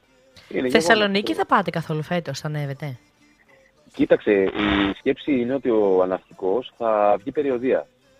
Δηλαδή θα κατέβει και στα Χανιά. Αλήθεια. Αυτά έπρεπε να μας το πεις από την αρχή. Να, να ναι, θα κατέβετε στα Χανιά, θα σας πω ό,τι θέλετε, θα σα το πω αρχή. Ωραία, όταν κατεβείτε ε... στα Χανιά, ξέρεις ότι θα έρθετε από εδώ. θα φροντίσετε λίγο χρόνο στο πρόγραμμά σας. Θα φροντίσουμε λίγο χρόνο να έρθουμε. Ναι, ναι, με μεγάλη χαρά. Και βασικά ε... και αραγματάκι με κιθαρίτσα και τέτοια θα γίνει. Αυτό θα το κανονίσουμε από τώρα. Α, το, το, όλο εσύ. Το θέλω όλο ναι, το ναι, πακέτο. Μα το ζητάνε και τα παιδιά εδώ πέρα στο, στο ράδιο και στο chat και εμείς οι ίδιοι δηλαδή. Θέλαμε και σήμερα με έναν τρόπο να ακούσουμε κάποια λαϊβάκια. Και μακάρι να είχαμε έναν τρόπο να ήσασταν εδώ από κοντά να τα υλοποιήσετε. Οπότε περιμένουμε να έρθετε να γίνει αυτό. Πάντως να ξέρετε πόσο η ανάγκη είναι και η δικιά μας ε, αυτή, γιατί φανταστείτε με τον Πάνο τα live της Τρίτης ε, που κάνουμε, πραγματικά είναι αυτό. Δηλαδή είναι ο, είναι ο, ο χρόνος μας, είναι το ρεπό μας, που πάμε να το κάνουμε πραγματικά δεν υπάρχει δηλαδή κανένα σχετικό οικονομικό ή ας πούμε οτιδήποτε να κάνουμε. Είναι ότι πρέπει να βρεθούμε όλοι μαζί με ωραίους μουσικούς, να πιούμε ένα ποτό και να παίξουμε. Δηλαδή ναι. αντί να το κάνουμε σε ένα μαγαζί και να, εκεί να συζητάμε, να βγούμε και πάμε να κάνουμε ένα live. Κοίτα, εμείς σου κανονίζουμε αν θέλεις και τον χώρο και την κατάσταση, τα πάντα. Θα τα βρούμε. Πείτε μας ότι έχετε ένα βράδυ κενό πούμε, πριν την παράσταση και τα έχουμε κανονίσει όλα. πιστεύω, πιστεύω το καλοκαίρι θα είναι ωραίο με τον αρχικό στη γύρα. Ναι. Είναι ωραία η ομάδα γενικά. Είμαστε, είναι ωραία δεμένοι. Είμαστε και λίγοι, ξέρεις και βοηθάει να είμαστε, mm-hmm. να είμαστε παρεάκι όλοι. Έχουμε ένα παραγωγό, το Γεροδήμο, ο οποίος ε, πραγματικά είναι από πάνω και ό,τι ζητάμε το έχουμε. Και τον Κακλέα από πίσω σαν, ε, σαν μπαμπάς, σαν φτερούγα. Ναι. Δηλαδή, να βοηθάει σε όλο αυτό. Μες συνέπεια θα βγει, θα πάει καλά πιστεύω. Μακάρι. Λοιπόν, λοιπόν, κάπου εδώ θα σου αφήσουμε λίγο χρόνο να πας να πάρεις καφεδάκι. Θα βάλουμε Ωραία, και εμείς τα σποτάκια μας. Ωραία. Δεν σας κλείνω, έχει ένα μαγαζί απέναντι, πετάγω Ναι, ναι, ναι, το αφήνεις ανοιχτό. Να και ακούσουμε όταν... και κανένα τραγουδάκι από το άλμπουμ του τυχαίου αρχικού. Του τυχαίου αρχικού. Του τυχαίου θάνατο. Ε, εγώ θέλω το τραγούδι του αστυνομικού. Ναι, ναι. εντάξει. Ωραίος, Φίβος Ρημένας. Ναι, ναι, ναι. ξέρετε, Φίβος Ρημένας είναι νούμερο ένα φωνή της Disney, παρακαλώ, στην Ελλάδα. Αλήθεια. Α, έτσι. Έχει κάνει πάρα πολλές φωνές στην Disney, έχει κάνει πάρα πολλές φορές σε παιδικά. Έχει κάνει, είναι, είναι από τους καλύτερους ηθοποιού που έχουμε ώστε να κάνουν. Ήταν στο Φίβο Δελιβοριά, στην ταράτσα του Φίβου για πολλά χρόνια. Είναι ένας άνθρωπος ο οποίος, ε, ας πούμε, ήταν. Όταν ήξερα ότι, επειδή ήξερα ότι είναι στην παράσταση, λέω: Ωραία, ε, θα σου γράψω musical. Δηλαδή, πάμε για εκεί τώρα με σένα. Τέλειο. Ήταν, ναι. Άρα θα ακούσετε το φίβο τώρα. Επομένως, πάμε να ακούσουμε τα σποτάκια μας, να επιστρέψουμε με τη μουσικούλα μας και την πολύ ωραία συνέντευξη εδώ στο ράδιο 93,5.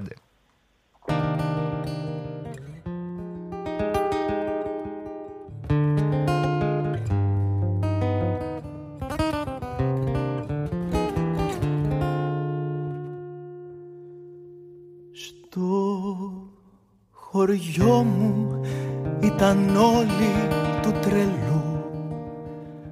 Ο Παπαθόδωρας μου μάθαινε τον κάτσο. Εγώ παιδάκι με μια λάλου γυαλού Ήρθε μια μέρα που μου είπε να του κάτσω. Μάλλον ήτανε η ώρα η κακιά. Μου ο πατέρας μου που ήτανε και μάτσο Πρώτα συχτήρισε με είπε και σικιά Μετά μου σβούριξε στη μάπα ένα μπάτσο. Παρηγοριά ζήτησα αμέσως στη μαμά. Εκείνη έτρεξε να ανάψει ένα καντήλι. Μη είπε κουνίστρα γυριστρούλα και ντόλμα. Και στα λομάγουλο μου έχω σε σκαμπίλι.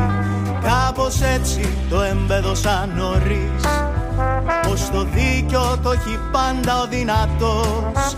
Και αποφάσισα με δάκρυα ή χωρίς Πως θα γίνω στάνταρ αστυνομικός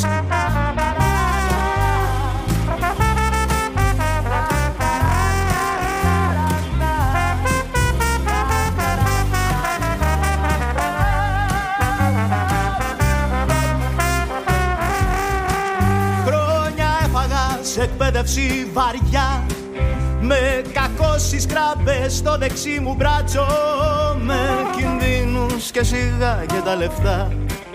Για να ακούω να με αποκαλούν και μπάτσο. Ήρθε όμως μια μοιραία συγκυρία. Πέφτει μπροστά μου ο Παπαθόδωρας με φόρα Χόρευε ξέφρενα τρελά σε μια πορεία. Και λέγει φίλοι με φωνάζουν πάει διαολεμένα η στολή Κι εγώ φοβήθηκα πως θα αρχίζε τα ίδια. Τον συλλαμβάνω για οργάνου προσβολή Μα με κοπάνισε με δύναμη. Χίδια να μη λέω και εξηγώ τα πάντα όλα. Έχω μείνει με έναν όρκι ενεργό Κατεβαίνει σε πορεία η κάθε Ενώ έπρεπε εγώ να περγώ Εγώ να περγώ, εγώ να περγώ Έπρεπε εγώ να περγώ Εγώ να περγώ, εγώ να περγώ Έπρεπε εγώ να περγώ Σε μια ληστεία, σε μια απειλή Σε μια επίθεση τρομοκρατική σε απαγωγή, στην αλητεία Ποιον θα φωνάξεις; Καμιά σου θεία. Στο διασμό Σε κάποιο φόνο. Όταν σε δέρνουν και πεθαίνεις από τον πόνο. Στο βιαστή Στο δολοφόνο. Ποιον θα φωνάξεις; Τον τροχονόμο. Φοβάσαι κάποιον; Φοβάσαι κάτι; Εμάς θα πάρεις Ε, επιστρέφουμε λοιπόν μετά από αυτό το έτσι, δυνατό κομμάτι. Ε, αν έχετε χρόνο να ακούσετε το μετά, έτσι, να, ακούσετε, να δείτε δηλαδή τους στίχους πιο προσεκτικά. Ναι. Γιατί κάτι έχει να μας πει. Επιστρέφουμε λοιπόν στη δεύτερη μας ώρα. Σας καλωσορίζουμε και πάλι σε αυτό που ακούτε, όπως λέει η Θεία στο ράδιο Ακούτε λοιπόν την εκπομπή κάθε τρεις και λίγο. Στα μικρόφωνά σας είναι ο Φώτης. Η Ευσταθία μας. Και η Κατερίνα είναι εδώ στην παρέα μας. Για άλλη μια φορά να ευχαριστήσουμε τα παιδιά που μας δώσαν την ώρα τους γιατί εμείς είμαστε κανονικά στους 8 και καταλαβαίνετε ότι σήμερα έκτακτη ανάγκη έπρεπε να εμφανιστούμε. Ευχαριστούμε πάρα πολύ τους Draglax. Δεν μπορώ να μιλήσω. Και τον Αδάμ φυσικά. Και τον Αδάμ και γενικά όλους όσους σήμερα ανακατέψαμε για να καταφέρουμε να κάνουμε αυτή τη συνέντευξη αυτή την ώρα. Εγώ ε, θέλω να ευχαριστήσω μία εσάς, γιατί και μόνο που υπάρχω εδώ μέσα και ακούω όλο αυτό που συμβαίνει, τρέμω ολόκληρη. Εμείς ευχαριστούμε για την παρέα σου. Ευχαριστώ. Ευχαριστούμε για την παρέα. Ε, να ευχαριστήσουμε όλους όσους είναι στο chat και συγγνώμη αν δεν διαβάζουμε κάποια σχόλια. Ε, αλλά ναι, είμαστε προσιλωμένοι στην κουβέντα. Τα Έχουμε διαβάζουμε βασικά, απλά δεν τα σχολιάζουμε. Ναι, ναι, Έχουμε ναι. κρατήσει κάποια για να τα ρωτήσουμε κιόλας, γιατί έχετε αναφέρει και κάποιες ερωτήσεις. Μμμ. Τις οποίες φυσικά και θα πούμε σε λίγο. Στη συνέχεια. Ε, στην παρέα μας είναι ο Βάιος Πράπας. Δεν ξέρω αν είναι ακόμα στην παρέα μας. Αν πήρε καφέ βασικά ή όχι. Εδώ, εδώ, πήρα και καφέ, όλα Ωραία. μια χαρά, θέμα. Τέλειο. Χαιρό... Σου έφτασε ο Απλά χρόνος, ε; Ε, Ναι, έφτασε, αλλά έφτασε σε κάποιους φίλους που μου, μου στείλαν τώρα μήνυμα και, και τους λέω πρέπει να σταματήσω να μιλάω τόσο πολύ. γιατί, ε, δεν καταλαβαίνω. όχι, όχι. Εγώ λέω πρέπει να σταματήσω εδώ να μιλάω τόσο αυτό πολύ. λέω. Εμείς μια χαρά περνάμε με αυτό το πράγμα γιατί μας Και αρέσει εγώ, να και έχουμε εγώ γι' συζήτηση αυτό. και να υπάρχει άλλη επίδραση. Ξέρεις, κάποιοι καλεσμένοι είναι λίγο πιο μαγκωμένοι στην αρχή, συμβαίνει αυτό. Όχι, είσαι η χαρά της συνέντευξης. Πραγματικά. Δηλαδή το να, να τα λέει όλε από μόνος του είναι υπέροχο. Εμείς είμαστε εδώ πέρα guest, δεν χρειάζεται να Ωραία, πούμε ωραία. πολλά. Ωραία, τέλεια. Ελπίζουμε λοιπόν να απολαμβάνετε μέχρι τώρα τη συνέντευξή μας. Φυσικά να μην ξεχνάτε ότι μπορείτε να μπαίνετε στο chat όσοι μπήκατε τώρα να ρωτήσετε και εσείς κάτι δικό σας, να έρθετε στη θέση μας και να ρωτήσετε. Στο endlessradio.gr κάθετο στο chat και να βρείτε το chat μας. Εκεί θα βρείτε και όλο μας το site, μπορείτε να περιηγηθείτε και να μας πείτε και ένα για. ή να ζητήσετε ένα τραγούδι, φυσικά έτσι. Ε, Πάντως, Βάη, έχεις τρελό fan club. ναι, ναι, ναι, να το πούμε και αυτό. Αλήθεια; Ναι. Α, Εδώ πέρα κοίτα. λένε θέλουμε να μας τραγουδήσει το αερικό από Θανάση Παπακοσταντίνου έτσι. Live. Άτε. Έχουν έρθει στο live με τον πάνω γιατί το λέω μάλλον και από εκεί το ξέρουν. Άρα τραγουδάς κιόλας, έτσι. Βγάζω κάτι εγώ από αυτό τώρα. Ναι, ναι, ναι, ναι. ναι. ναι Ε, το live τραγουδάει. Του Πάνου τραγουδάει αρκετά, ναι. Ναι, ναι. Και πάρα πολύ ωραία. Εδώ έχουμε το φανατικό κοινό και στο στούντιο, μπορώ να σου πω. Όχι, Ευχαριστώ. φώτη αλήθεια. Πρέπει να ακούσεις να τραγουδάνε Φουρέιρα. Αυτό θα, είναι θα ψάξω να βρω βιντεάκια αν έχω από κανένα Φουρέιρα. Γιατί ήταν. Εγώ είχα πάθει σοκ εκείνη τη στιγμή. Λέω, OK, okay, ήταν εξή μετάβαση από το ένα στο άλλο πάρα πολύ. Ταίριαζαν όμως, δεν ξέρω πώς γίνεται. Ποιο λέτε της Φουρέιρα, γιατί έχουμε και στο σποτάκι μας ένα τραγούδι ε, που το αναφέρουμε. Άμα σου πω ότι δεν το θυμάμαι πώς λέγεται, αλλά φαντάζομαι ότι ξεκινάει πάνω και λέει: Μ' αρέσει να μιλώ πολλά. Ναι. Ξέρεις, πάρα πολύ έτσι, σοβαρά και ε, έντεχνα και τα λοιπά και τα λοιπά και γυρίζει και λέει ρε παιδί μου κιόλας ότι εγώ στη ζωή μου ε, ακούω και το ένα και το άλλο. Δηλαδή να πω έχω υπάρξει σου λέει και έτσι και έτσι. Ε, και ξαφνικά όπως παίζουμε μου άρεσε να μιλώ πολλά, ξαφνικά δεν θυμάμαι καν το. Αχ, κρίμα, κρίμα. Άμα σου έρθει πέρα κάποια στιγμή, να ξέρει. Έλα, μωρέ, θέλω να. Θέλω να διαγράψει το άσε με. Ναι, ναι, ναι. Αυτό, αυτό, αυτό. Και παίρνει ξαφνικά και το λέει. Εγώ έχω το νου στην πάντα, παιδιά. Συγγνώμη, και την ώρα είμαι. Λογικό που να έχει τα μάτια σου εκείνη την ώρα. Ε, και το τόπι είναι το μπαγλαμαδάκι. Βγαίνει και μπαγλαμαδάκι mm. μετά, εντάξει. Καλά, ναι. Πρέπει να πάτε σίγουρα στα live, παιδιά, αν καταφέρετε να βρείτε θέση, γιατί και αυτά sold out είναι. Δεν γίνεται αυτό το πράγμα. Σήμερα νομίζω βγήκαν κάποιες έξτρα θέσεις. Κάτι τέτοιο πήρε το μάτι μου. Ε, κάτι μας ανακοινώσαν από το Σταυρό, το ότι μπορούν τελικά να βάλουν άλλα 30-40 άτομα στο κάθε live. Συνέβη ότι αυτό ήταν το, το έξτρα, γιατί ε, ο Σταυρός, το παιδί μου, είχε μέχρι 2,50-2,60 μας έδινε, δεν μας έδινε παραπάνω ε, χωρητικότητα, με συνέπεια ότι κάπως μας είπαν ότι εντάξει, κάπως θα βγάλουν κάποια stand, δεν κατάλαβα, κάποια πασάκια. Ε, ήταν καλά τουλάχιστον. Δηλαδή, επειδή πέρυσι κάναμε τα live στο Faust και μετά κάναμε στον Καζάρτε, που όλα ήταν, ήταν γεμάτα, στο Faust ε, είχαν ταλαιπωρηθεί αρκετά με, το, με τη χωρητικότητα. Ξέρεις, δηλαδή, θέλω να πω ότι ήταν πιο μικρό και ε, ναι, ερχόταν ο κόσμος και έμενα απ' έξω και δεν ήταν πολύ ωραίο. Γι' αυτό τώρα και φέτος το κάναμε πολύ οργανωμένα. Υπάρχει και ευχαριστούμε και πάρα πολύ τον Γιώργο Τουγκόνια, ο οποίος ε, έχει μια εταιρεία και ανέλαβε τα, τα live και από τότε βρήκαμε και έναν άνθρωπο να μπορούμε να συνοηθούμε και να του ζητάμε και να γίνονται όλα τέλεια, ας πούμε, από άποψη οργάνωσης. Γενικά φαίνεται ότι έχετε μια ζήτηση, να το πω έτσι, και προσπαθούν ναι, όλοι ναι. όσο γίνεται να το Προσαρμόζεστε βασικά σε αυτό, εφόσον υπάρχει τόσος ναι, ναι κόσμος ναι, που να θέλει να έρθει. Ναι, προσπαθούμε και εμείς όσο μπορούμε να το κάνουμε πιο επαγγελματικά, γιατί ξέρεις δεν είναι ότι... Ε, στον αρχικό υπάρχει μια δομή, δηλαδή πήγαμε σε ένα, σε ένα παραγωγό, με ένα σκηνοθέτη, μπήκες μέσα σε κάτι, ξέρεις και έκανες τη δουλειά σου. Τώρα, τα live είναι ναι. ναι. Τώρα τα live είμαστε Γιάννης Κερνά, Γιάννης Πίνη που λέει. Ναι, ναι, ναι. Δηλαδή θα πω ότι πρέπει ο Πάνος να τρέξει, έπρεπε εγώ να τρέξω για την πάντα. Εμείς είμαστε, ρε παιδί μου, που το τρέχουμε. Παίζουν πάρα πολλά χρόνια παιδιά με τον Πάνο. Με τον Πάνο να πω συμμετέχει ότι έχουμε κάνει live με πέντε άτομα δηλαδή θέλω να πω ότι αυτοί, από, από εκεί ξεκινάμε και παίζαμε και κάποια πράγματα που βάζαμε τότε τα βάζουμε ακόμα.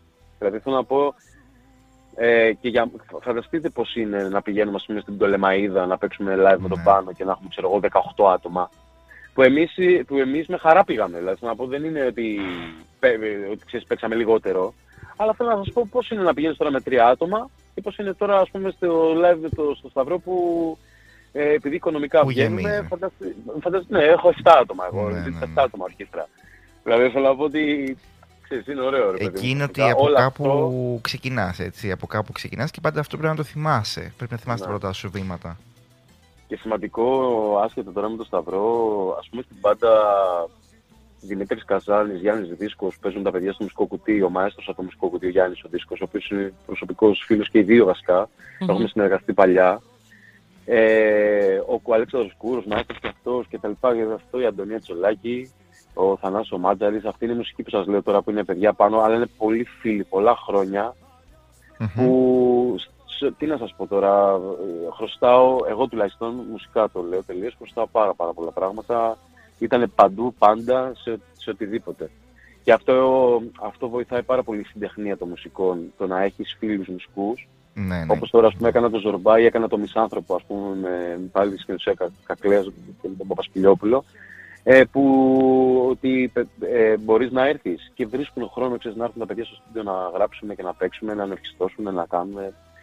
Είναι, είναι σοβαρό πια. Ποτέ μια να μεγάλη δουλειά δεν μπορεί να βασιστείς σε έναν άνθρωπο όχι, ε, ποτέ. ποτέ. Μεγάλος Εντάξει, παίρνεις και γνώμες, ε, δέχεσαι συμβουλές. Δεν είναι. Ναι, ναι, δηλαδή... είναι, είναι, είναι σημαντικό όμως να, να ξέρεις ότι όλα αυτά τα χρόνια έχει στήσει κάτι, κάπως σε συμπαθούν, κάπως σε εκτιμούν, κάπως όλα αυτά και ξαφνικά έρχεσαι σε κάτι που τώρα μπορείς να τους δώσεις τα χρήματα που αξίζουν ε, ένα stage στο οποίο να μπορούν να δουλέψουν όλοι, ξέρεις, να μπορείς να, να, να στήσεις εσύ όλο το πλαίσιο και να βλέπεις ότι οι φίλοι τότε είναι και τώρα και στηρίζουν Αυτό, αυτό κάτι δείχνει. Δηλαδή το ότι εγώ είμαι με τον πάνω και παίζουμε στα πατάρια από τα 19, κάτι δείχνει ότι και τώρα είμαστε εδώ. Ναι, ναι, είναι ναι. και λίγο σεβασμός, σέβεσαι τον άλλον, τον εκτιμάς. Δείχνει λίγο όλο αυτό και δεν έχεις ψωνιστεί, ας πούμε. Και συνεχίζεις να στηρίζεις τα άτομα που σε στήριξαν. Μωρέ, αυτό είναι και όλο το τέτοιο. Είναι αυτό το... Δεν ξέρω πώς να το πω. Ε, σε αυτή τη δουλειά γίνονται πολλά... Είναι, είναι δύσκολη η δουλειά αυτή. Εγώ κάνω 7 χρόνια ψυχοθεραπεία για να μπορέσω να, αυτή τη στιγμή να έχω έναν ήρμο στο λόγο μου. Αλήθεια σας το λέω. Ε, πριν, πριν 5 χρόνια, 4 χρόνια, δεν θα μπορούσα να μην συνέντευξη να δώσω. Δεν θα μπορούσα καν να μιλήσω. Αλήθεια σας το λέω. Τώρα με το χέρι στην καρδιά. Αλλά το θέμα μου, γιατί το λέω αυτό. Γιατί είναι σημαντικό να βλέπεις ότι τώρα φτάνει αυτή η ώρα και ξαφνικά πίσω δεν έχει γκρεμίσει. Ναι. Δηλαδή δεν έχεις, δεν έχεις γκρεμίσει. Αλλά, αλλά έχεις χτίσει. Έχεις ναι, κάποια ναι. βαθιά ε, θεμέλια, έτσι. Ναι, είναι ωραίο. Είναι πολύ ωραίο. Ναι, ναι, ναι. Πώς ήταν αυτή η εναλλαγή όταν ξαφνικά κατάλαβες εσύ ο ίδιος ότι αυτό που κάνεις έχει ανταπόκριση και ότι ο κόσμος σε γνωρίζει; Ψωνίστηκα, δεν μιλάω σε κανέναν. όχι, όχι. Πλάκα κάνω. Είναι σοκαριστικό. Είναι σοκαριστικό. Ε, είναι σοκαριστικό, αλήθεια το λέω και θέλει διαχείριση, δεν είναι απλό. Ναι, ναι, ναι. ναι. Ε, και το ψωνίζομαι και δεν μιλάω σε κανέναν και αυτό μπορεί να σου, να σου συμβεί. Και πραγματικά ε, μπορεί να ακούσει περίεργο, αλλά στους ανθρώπους που έχει συμβεί τώρα το καταλαβαίνω. Σε έναν βαθμό το καταλαβαίνω. Mm-hmm. Θεωρώ, ότι, θε, θεωρώ ότι πρέπει να είσαι χαζός για να καταλάβεις ότι αυτή η δουλειά ε, δεν... Ε, πώς να το πω, σήμερα είναι, αύριο δεν είναι. Γιατί Βέβαια. τώρα ο αναρχικός ε, κάνει αυτό που κάνει τώρα. Αυτό δεν σημαίνει ότι όλες οι δουλειές θα πηγαίνουν πάντα καλά. Αυτό δεν σημαίνει ότι πάντα θα έχεις μια απήχηση Πρέπει συνεχώς ε, να κρατάς τον κόσμο σου. Ναι, πρέπει συνεχώς να κρατάς τον κόσμο σου και να είσαι και πολύ τίμιος με την πρόθεσή σου σε σχέση με τη δουλειά. Δηλαδή να μην σταματάς. Γι' αυτό και εγώ, ας πούμε, τώρα δουλεύω κατάπαυστα, γιατί να, ήρθε κάτι και δεν θέλω αυτό, το επόμενο κάτι που θα έρθει να είναι κάτι λιγότερο. Ναι, ναι, ναι. Αλλά αλλά πιστέψτε μου ότι θέλει διαχείριση. Δηλαδή θέλω να πω ότι είναι, φο... είναι φοβερό. Εντάξει, καλός ή κακός. Συγγνώμη που σε διέκοψα. Όχι, πες, πες, καθόλου, πες, πες. Ε, είναι και ένας χώρος που είναι πολύ εφήμερα τα πράγματα. Και το, Έτσι δηλαδή, βλέπεις ονόματα τα οποία μπορεί σε κάποια φάση της ζωής μας να τα βλέπαμε, να τα ακούγαμε παντού, τα πάντα. Και τώρα, αν μου πεις τι κάνει ο Τάδε, ούτε ξέρεις που βρίσκεται και τι κάνει. Ούτε που βρίσκεται. Και πρέπει να ξέρεις πώς να το διαχειριστείς αυτό και να το κρατήσεις. Ναι. Φανταστείτε τη διαχείριση θέλει αυτό ε, στον άνθρωπο. Σε έναν άνθρωπο, ας πούμε, ε, ε, εγώ για να καταλάβετε και με τον Πάνο που μιλάγαμε όλο το καλοκαίρι, όταν είμαι στην Κρήτη ένα μήνα διακοπές, ε, ε, πραγματικά σας το λέω, όταν έχει συνηθίσει, ας πούμε τώρα εγώ ξέρω ότι 9 η ώρα θα ανέβω πάνω στη σκηνή και θα με δούνε ε, αυτός ο κόσμος που θα με δει. Ναι. Αυτό για, να, αυτό για να, το μπορέσω, να μπορέσω να το ξεπεράσω εγώ μετά το βράδυ, θα κινηθώ τρεις η ώρα. Το έχουμε ακούσει από δηλαδή... πολλούς καλλιτέχνες που έχουμε μιλήσει αυτό το πράγμα, ότι μετά υπάρχει μια έντονη υπερένταση που ε, δεν σας αφήνει ουσιαστικά να ηρεμήσετε και να κοιμηθείτε μετά, έτσι. Σκεφτείτε, σκεφτείτε, τι σκεφτείτε τι έγινε το καλοκαίρι που ξαφνικά δεν το είχες αυτό. Ναι. Δηλαδή, εγώ θέλω να πω ότι μου πήρε, μου πήρε 10 μέρες να, να κάθομαι στο ροδάκινο, να κοιτάω το υπερπέραν, μέχρι να συνέλθει το κορμί μου και, το, και, το, και η ψυχή μου και το μυαλό μου στο να μην ε, σκέφτεται ε, ότι 9 η ώρα θα πρέπει το, το κορμί μου να κρύγνει αδρεναλίνη και τεστοστερόνη και ε, ναι, ναι, ναι, πετάει. Είναι τόσο έντονα τα συναισθήματα εκείνη την ώρα που τι να διαχειριστείς. Ναι. Αυτό θέλει βοήθεια από εξωτερικό παράγοντα τώρα, έτσι. Ακριβώς. Εγώ γι' αυτό το λόγο κάνω ψυχοθεραπεία αυτά τα χρόνια. Δηλαδή θέλω να πω ότι δεν μπορούσα να το, δεν μπορούσα να το κερδίσω. Και είναι και τίμιο να ένας άνθρωπος να λέει ναι, δεν μπορώ να το κερδίσω. Ε, βέβαια, βέβαια. Πρέπει να προγραμματίσεις τον εαυτό σου ξαφνικά σε άλλο πρόγραμμα. Μα είναι, σας λέω, είναι πάρα πολύ δύσκολο. Εγώ φανταστεί, σήμερα, πήγα τη, τη, μηχανή για να την πλύνω και πέρασε μια κοπελιά από μπροστά και ενώ είναι ένα μαγαζί εκεί πέρα που, στο περιστέλι τέλος πάντων το οποίο βρισκόμαστε στην ίδια μηχανόδη. Ναι. Λέμε, ξέρετε, για τα ταξίδια που κάνουμε τις μηχανές. Εμένα μου αρέσει κιόλας. Εγώ ταξιδεύω με τη μηχανή. Και όπως το λέγαμε, περνάει μια κοπελιά, γύρισε και μου λέει: Πω από φίλε, μου λέει ένα τυχαίο γεγονός κτλ. Και, και εκείνη και την ώρα, ξέρεις, οι γύρω-γύρω με κοιτάγανε τύπου τι δουλειά κάνεις; Και τώρα εγώ πώς να... Εκείνη και την ώρα που πήρα αυτό το feedback, κάτι πρέπει να το κάνω. Πραγματικά σας το λέω κάτι πρέπει να το κάνω. Δηλαδή θέλω να πω δεν είναι, είναι πολύ, πολύ δύσκολο. Θα ακούγεται λίγο περίεργα τώρα ίσως που το λέω έτσι. Αλλά... Μα είναι γεγονός, εμείς το καταλαβαίνουμε απόλυτα. Είναι, είναι, είναι, είναι τρελό αυτό που Είναι ένα τυχαίο γεγονός. ναι, γαμό, το ήρθε ένα τυχαίο γεγονός και Αλλά... Τα αστιάκια δεν λείπουν στην εκπομπή όπως βλέπεις έτσι. Εντάξει, δεν ξέρω, γενικά είναι όντως ένα κομμάτι το οποίο δεν είχα σκεφτεί ποτέ όλο αυτό το πώς το διαχειρίζεσαι. Και γενικά πώς διαχειρίζεσαι την επιτυχία σε κάτι. Ε, παιδιά, παιδιά στη δουλειά μας δεν τη ναι. την επιτυχία και ο λόγος γι' αυτό βλέπετε και γίνονται όλα αυτά και τρελαίνεται το κόσμος. Κατά, κατά τη γνώμη μου αυτό συμβαίνει, να ξέρετε. Δηλαδή όταν ανεβαίνεις πάνω στη σκηνή και ξαφνικά η σκηνή γίνεται η ζωή, ε, υπάρχει ένα πάρα πολύ ωραίο που λέει ο Σέξπιρ. Ε, λέει, λέει ας πούμε, Αχ, δεν θέλω να το πω τώρα γιατί είναι μεγάλο και το θυμάμαι όλο. Λέει που ένας οποίος λέει στριμώχνει και στη βάζει λέει όλη του την ψυχή. Και αυτό λέει. Τελειώνει το βράδυ και ο ρόλος και η ψυχή και τη μένει ζωή. Ναι. Και τη ζωή λέει της ζει ένας γεννημένος συνήθως που δεν ξέρει με τι, γιατί νευρίασε. Σκεφτείτε ότι όταν πας στο σπίτι σου και είσαι ξαφνικά εσύ και, ε, και είσαι μόνος σου, ε, δεν σου φτάνει τίποτα. Ναι, βέβαια. Δεν θες να μείνεις μόνος σου μετά όταν έχεις συνηθίσει ναι, με τόσο κόσμο. Τι να, σου, τι, τι να σου πει, ας πούμε, μετά ένα, ξέρω εγώ, μια βόλτα. Ε, πρέπει εκεί πέρα να έχεις μαξιλαράκια, ναι. ανθρώπους, πολύ σημαντικό, να έχεις ανθρώπους κοντά, να μπορέσουν να σε, να σε επαναφέρουν. Δεν το έχεις όμως και ανάγκη ώρε ώρες να επανέρχεσαι λίγο σε μια πιο φυσιολογική ροή, να, να είσαι λίγο πιο ήσυχος. Ναι, πάρα πάρα πολύ.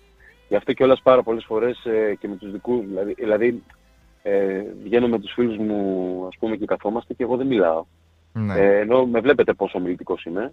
Ε, τυχαίνει ας πούμε να μην μιλάω και με ρωτάνε όλοι τι έχω, αν είμαι καλά. Και γυρίζω και τους λέω παιδιά... Θέλω να ηρεμήσω. Μία, ναι, μία, μία, ώρα, μία ώρα να πιω ένα καφέ, να σας ακούω, πραγματικά. Χαίρομαι πάρα πολύ να σας ακούω και να ηρεμήσω. Μία ώρα. Ή ξέρω εγώ μία ώρα να φάω, μία, ξέρω εγώ, έξι ώρες να κοιμηθώ, πέντε ώρες να κοιμηθώ. Μα... Με τον πάνω έχουμε ζήσει πολύ ακραία σε αυτό το πράγμα με τις ώρες μας. Με τον είναι τόσο μεγάλη εναλλαγή από την ε, μία κατάσταση στην άλλη που πραγματικά εγώ δεν μπορώ να χωρίσω στο μυαλό μου πώς γίνεται. Είναι δύσκολο. Αλήθεια σου το λέω, αλλά θέλει ψυχοθεραπεία. Και ο Πάνος κάνει δηλαδή και όλοι κάνουμε ε, και βέβαια. προσπαθούμε να... Και ζητάμε βοήθεια από έναν άνθρωπο που είναι ειδικός για την ψυχική σου υγεία για να σε φέρνει σε μια κατάσταση κτλ. Και, και πιστέψτε με, το λέω και τελείως τώρα ανοιχτά, είναι τα ωραιότερα χειρότερο δώρο που μπορεί να κάνει, κάνει στον εαυτό του. Ε, βέβαια, ο καθένας να... ε, σε όποιον τομέα και αν ε, εργάζεται ή εν πάση περιπτώσει ό,τι και αν του συμβαίνει είναι για όλους βοηθητικό έτσι. Δεν είναι ότι. Έτσι. Έτσι, Λοιπόν, στο chat είχαμε νωρίτερα μια, μια αναφορά ότι σε έχουν δει στη Μίδια στο αρχαίο θέατρο Επιδαύρου. Και μάλιστα ρώτησε ναι. Δήμητρα ναι. ε, πώς είναι όλη αυτή η εμπειρία του να δουλεύει ουσιαστικά για μια παράσταση στην Επίδαυρο; Εγώ έγραφα μουσική για μια παράσταση που λεγόταν Μίδια στο θέατρο τέχνης, σε σκηνοθεσία Μαριάννα Κάλμπαρη. Mm-hmm. Μαριάννα Κάλμπαρη. Σε αυτή την παράσταση ε, είχε δει από ό,τι μας αναφέρει.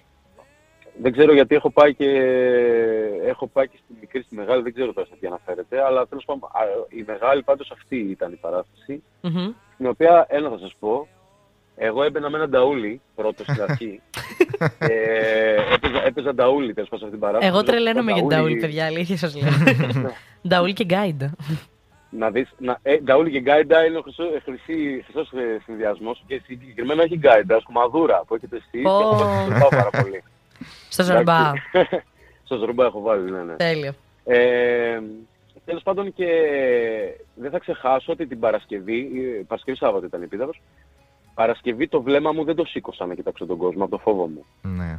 Το Σάββατο που, το, που τους κοίταξα, η αίσθηση στη σκηνή με γεμάτη επίδαυρο, δηλαδή είχε ξέρω εγώ 11.500 κόσμο ε, και οι δύο μέρες, η γεμάτη, το, το πρώτο που με σόκαρε ήταν όταν κλείσαν τα φώτα τα κινητά τους.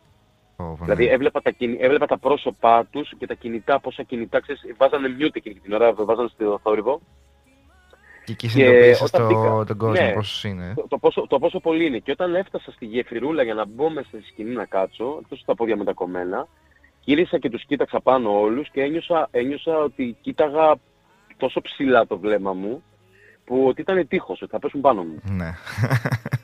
Καλά, 11.000 άτομα μιλάμε για ακραίο κόσμο. Τώρα δεν είναι. Αστάδιο, ναι. ναι. Είναι, είναι, πολύ, είναι πολύ σκεφτείτε, σκεφτείτε ότι εγώ δεν μίλαγα κιόλας, εγώ έπαιζα και μουσική. Φανταστείτε έναν ηθοποιό που μπαίνει. Φαντάσου ηθοποιή. Δηλαδή ο Πάνος που έχει πάει, όσες φορές έχει πάει.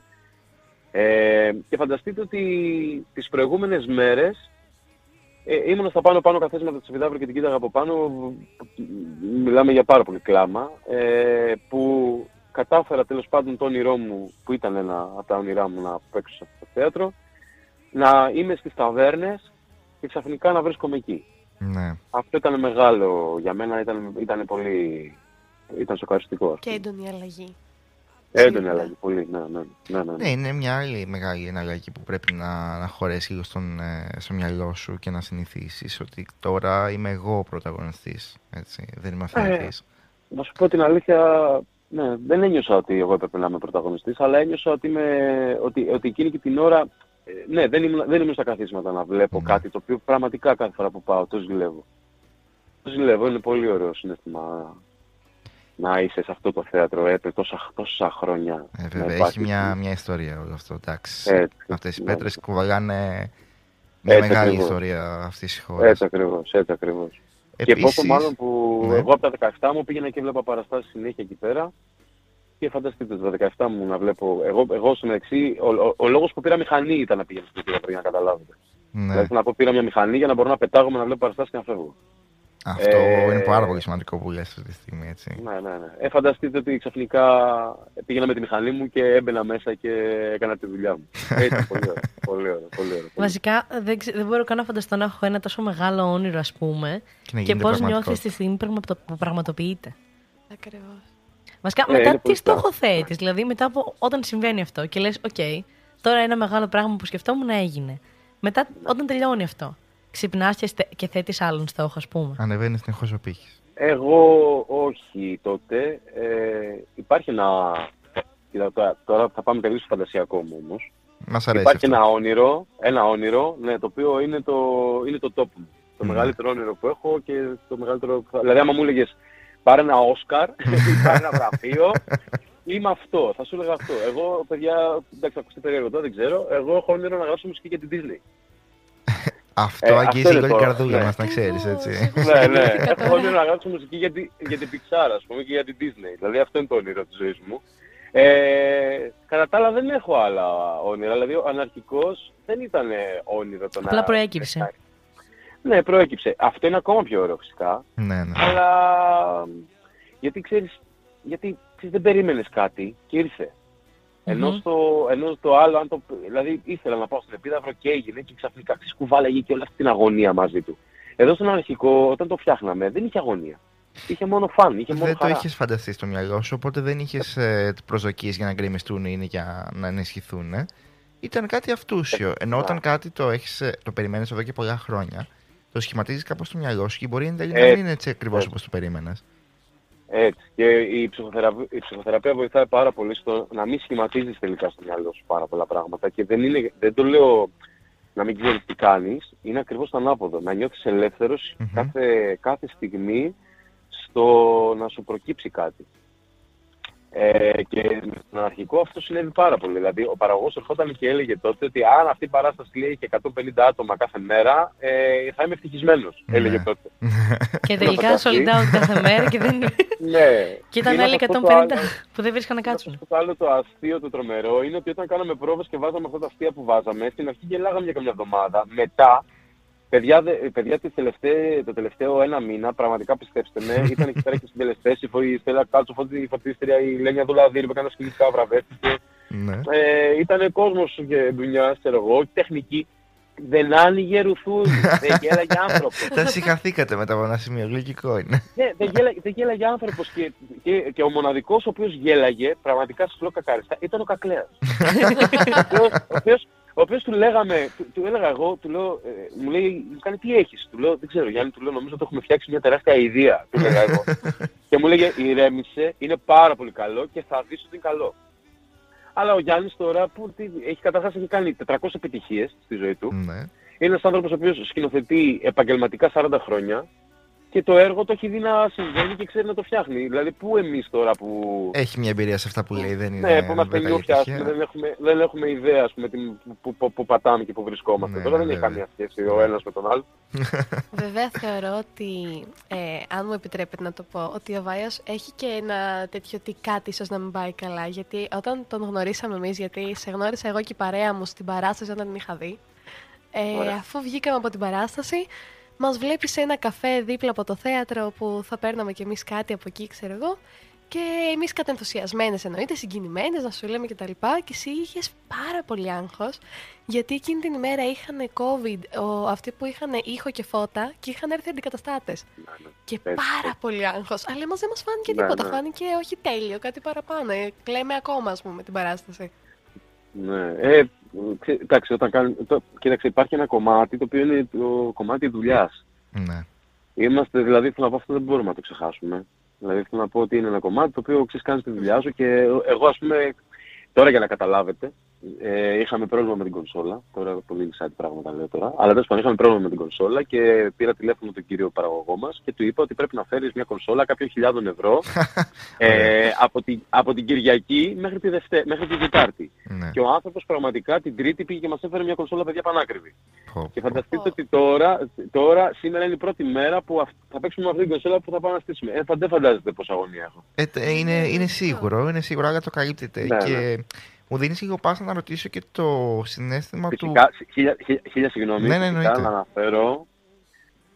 Έχουμε έναν ηχολήπτη ε, που είναι ηχολήπτης του αγαπημένου σας ε, κριτικού, του Γιάννη Χαρούλη. Ah, λέγεται Νικόλας Παπουσταντάκης. Ναι. Ε, δουλεύει 10 χρόνια με το Χαρούλη και έχουμε αυτόν τον ηχολήπτη, ο οποίος πάλι σαν φίλος, να, όταν κάναμε την παράσταση, του λέω Νικόλα, χρειαζόμαστε έναν ηχολήπτη της κλάσης σου να μπορεί να φέρει αυτό το πράγμα. Βέβαια. Και κατάφερε ο άνθρωπος και είναι κοντά. Πάλι επειδή είναι φίλος, να ξέρετε. Δηλαδή θέλω να πω ότι να, αυτό που σας έλεγα πριν σε σχέση με το ότι ξαφνικά έρχεσαι κοντά και έρχονται οι φίλοι, οι καλοί, οι επαγγελματίες και έρχονται σε κάτι να πλαισιώσουν και να έχεις την ασφάλεια αυτή. Ε, Χωρίς ανθρώπινες σχέσεις αυτές, νομίζω τίποτα δεν θα μπορούσε να πάει καλά. Όταν, ε... Δεν πάει καλά τίποτα. Γενικά, εντάξει, οι άνθρωποι είναι το βασικό στη ζωή μας και πρέπει πάντα να, το, να το κρατάμε αυτό. Δηλαδή, είτε επιτυχίες, ό,τι και να έρθει στη ζωή μας, είναι αυτοί που μένουν. Ναι, ναι, ναι. ναι. Και αν το ξεχάσεις αυτό, χάνεσαι, πιστεύω. Έτσι ακριβώς, έτσι ακριβώς. Πάνω σε αυτό που συζητούσαμε πιο πριν, μας έδωσες πάσα λίγο να ρωτήσουμε για το αν αληθεύει ότι όταν ανεβαίνεις πάνω σε σκηνή, τα διαγράφεις όλα, τα ξεχνάς όλα, όποια διάθεση και αν έχεις. Γιατί κάθε μέρα άνθρωποι είμαστε, η διάθεσή μας είναι στα πάνω μας, στα κάτω μας, ε, ε, κυμαίνεται σε ένα σημείο. Είναι όντως αλήθεια ότι όταν ανεβαίνεις ε, πάνω φεύγουν όλα; Σε μένα, σε, στη δικιά μου λειτουργία, δεν ξέρω για άλλο κόσμο, στον πάνω νομίζω ότι φεύγουν όλα. Ε, ή τέλος πάντων σε κάποια πράγματα ο Πάνος βρίσκει έναν τρόπο να τα μεταβολήσει. Εγώ, εγώ ε, αυτό που κάνω είναι να φέρνω μαζί με αυτό που έχει προκύψει. Ναι. Δηλαδή, θέλω να πω, αν είμαι στεναχωρημένος, στα σημεία που μπορώ να είμαι στεναχωρημένος στην παράσταση. θα είσαι ο εαυτό σου. ναι, θα είμαι ο εαυτό μου, ναι. Και μετά θα βρω πάλι μια.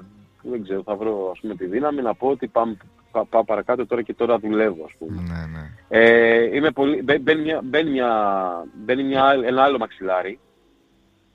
Δηλαδή ενεργοποιείται ένας άλλος μηχανισμός τελείως, ας πούμε, κατά τη γνώμη μου. Ε, δεν τα ξεχνάω όλα, όχι. Εγώ δεν είμαι άνθρωπος που το ξεχνάω. Δηλαδή και μέσα στην παράσταση, αν είμαι στεναχωρημένος σε κάτι, θα το φέρω, αλλά θα κάνω και τη δουλειά μου παράλληλα. Ναι, ναι, ναι. Ή, Άρα... εγώ, αλλάζω και πράγματα μέσα στην παράσταση. σε βοηθάει να εκφραστείς βασικά. Ναι. Ναι, με βοηθάει. Κατά κάποιο τρόπο. Βοηθάει. Ναι, με βοηθάει. Δεν ξέρω αν... Ε, ξέρετε, δεν πολύ πιστεύω και σε αυτό που... Δηλαδή και έτσι και από αυτά που σπούδασα και τελικά στο θέατρο και διάβασα, αυτό που έρχεται ο άλλος και λέει, ξέρεις, λέει δεν, ήτανε, δεν, δεν έκανε τον Άμλετ, ήταν ο Άμλετ. Ναι. αυτό που και καλά κάποιος έχει ξεχάσει την κανονική του υπόσταση εκείνη τη στιγμή και είναι κάτι άλλο. Εγώ δεν πιστεύω σε αυτό. Πιστεύω πάρα πολύ στο ότι ε, όπως και εσείς, ας πούμε, ξέρω εγώ, δηλαδή ο, ο, ο, ο Φώτης αύριο ε, ερωτευμένος είναι ο ίδιος απλά ερωτευμένος. Ναι. Ε, ο Φώτης αύριο ε, ξεναχωρημένος είναι ο ίδιος απλά στεναχωρημένος ή κάτι. Έτσι και εγώ πιστεύω ότι είμαστε αυτό που φέρνουμε. Δηλαδή ε, δεν είναι πάρα πολύ δίκιο αυτό, έτσι.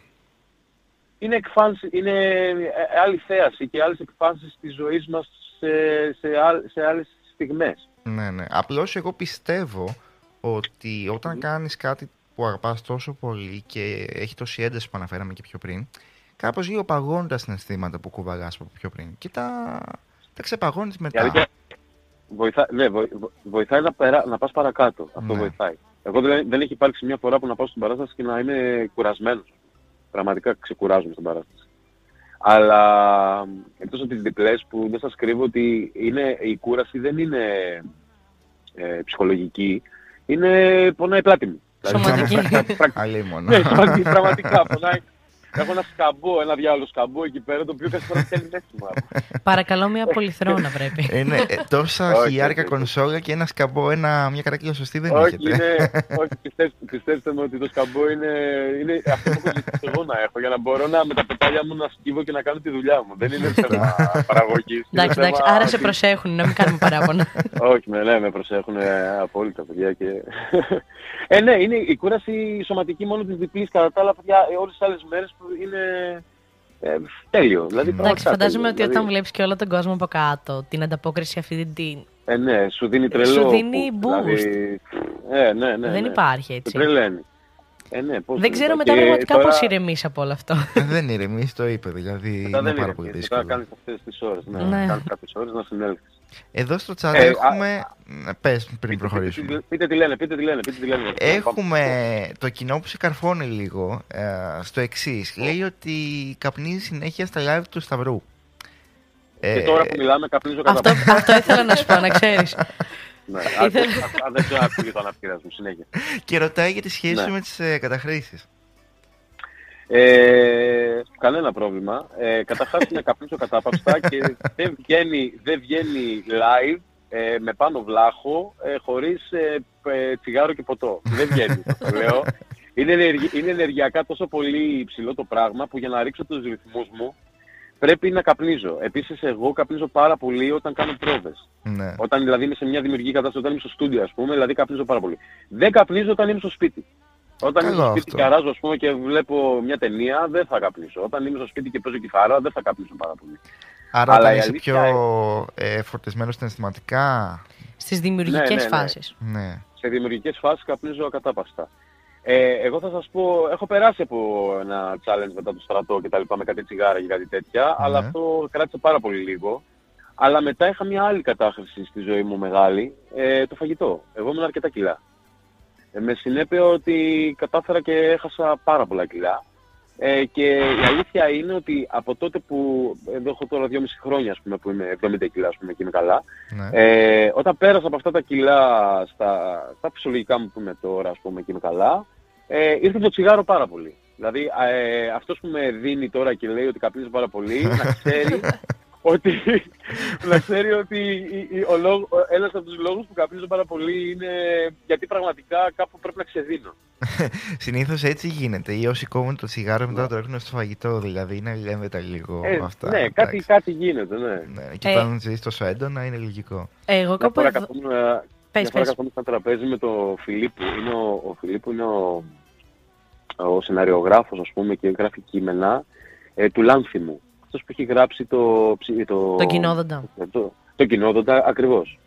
Ε, και, ε, ο, και, μια, και είχε κόψει το τσιγάρο και δεν ξεχάσω ότι ήμασταν σε ένα τραπέζι και είχε 7 κουτιά τσίχλες. 7 κουτάκια τσίχλες.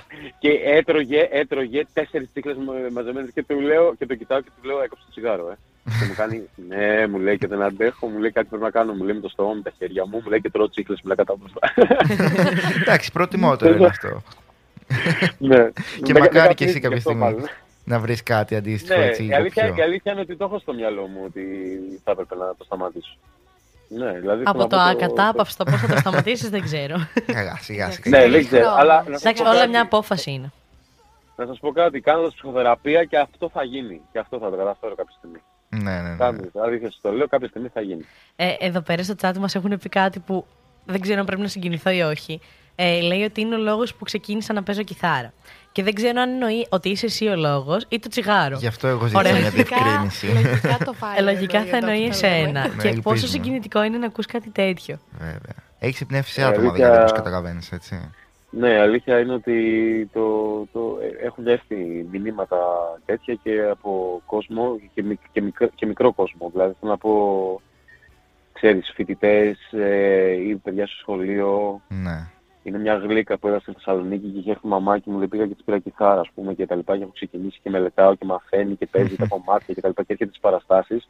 Ε, ναι, ωραίο, τι να πω ρε παιδιά, είναι όντως συγκινητικό. Είναι πάρα πολύ ωραίο πράγμα. Ναι, είναι, είναι, είναι τρελό, δηλαδή, εντάξει. Τον... Στη Θεσσαλονίκη γέλαγα, γέλαγα με μια, ήταν μια ομάδα. Ε, είχα, τελειώνω την παράσταση και όπως ανεβαίνω στο Αριστοτέλειο τα σκαλιά, ναι. Ε, είχε κόσμο ξεσουρά και πήγαινα και εγώ μαζί τους. Αλλά επειδή ήμουν πλάτη, ήταν πλάτη τα παιδιά, δεν με βλέπανε ποιος ήμουν, τους άκουγα τι λέγανε και είναι μια, κάτι φοιτητές, μια μπάντα που παίζουν, παίζανε rock and roll και rock και τέτοια και, τον, και, και τους ακούω που λέγανε ε, πω από και ο μουσικός ε, τα πετάλια και είδες τα πετάλια, πόσα πετάλια είχε και τι κάναν τα πετάλια και τα πετάλια και τον πιάνω αυτόν στην πλάτη mm. και μετά βγήκαμε με τα παιδιά και του λέω έλα πάμε να τα δεις. Πάμε να δεις τι πετάλια είναι ρε παιδί μου, βγάλε τα φωτογραφία. Όχι, και, έρχεται, και ήρθαν τα παιδιά και τα λοιπά και τους άρχισε τους ξύδους ότι αυτό κάνει αυτό, αυτό κάνει αυτό, με αυτό κάνω αυτό το wow που άκουσες, αυτό κάνω το άλλο ήχο και τα λοιπά.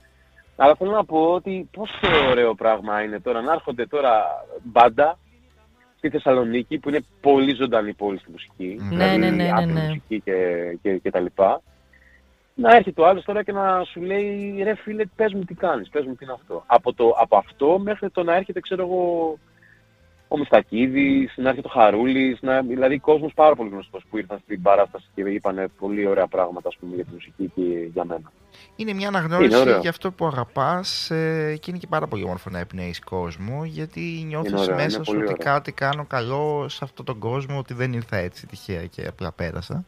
Σε αυτό ότι κάτι τη... έχω κάνει. Σε αυτό με την κιθάρα θέλω να πω ναι. ότι όταν είχα έρθει να δω την παράσταση ήταν οι πρώτοι δύο μήνες που είχα την κιθάρα μου και είχα κατασυγκινηθεί και ώρες ώρες έπιανα τον εαυτό μου να παρακολουθεί περισσότερο την κιθάρα παρά την παράσταση. και ευτυχώς δίπλα με τσιμπάγανα ότι κοίτα και δίπλα. Ναι. ε, παίζει αυτό τώρα πολύ. Ειδικά άμα είσαι μουσικός, ε, ξέρεις, τώρα το αλλού του τραβάει το βλέμμα μου, ρε, το... Ναι, ναι. Ήταν απίστευτο, ήταν έμπνευση. Ναι. Ε, ε, εγώ θέλω να κάνω μια πάρα πολύ κλεισέ ερώτηση, συγγνώμη κιόλας. Ναι, ναι. θέλω να ρωτήσω βασικά. Τι ζώδιο είσαι, Είσαι μέσα στο μυαλό μου. Δεν τα λέμε αυτά σε αυτή την εκπομπή. Δεν ξέρω τι έχεις ακούσει. Όχι, αλλά ήταν αυτό το κλεισέ, ξέρεις μου. Κοίταξε, δεν είχα σκοπό να ρωτήσω αυτό, αλλά μιας και το είπες, τι ζώδιο είσαι. Πρωτομαγιά, παιδιά, πρωτομαγιά. Άρα Ταύρος. Ε; Ταύρος. Ταύρος, Ταύρος. Ναι, να εξηγήσουμε εδώ ότι το ξέρω επειδή είμαι και εγώ 3 Μαΐου, όχι επειδή ξέρω από ζώδια. Α, είσαι πολύ κοντά και εσύ. ναι, ναι, ναι, ναι, ναι. Ωραία, το παραλείπουμε ε, αυτό γιατί δεν μου άρεσε. Παραλείπουμε, πάμε, πάμε, πάμε παρακάτω.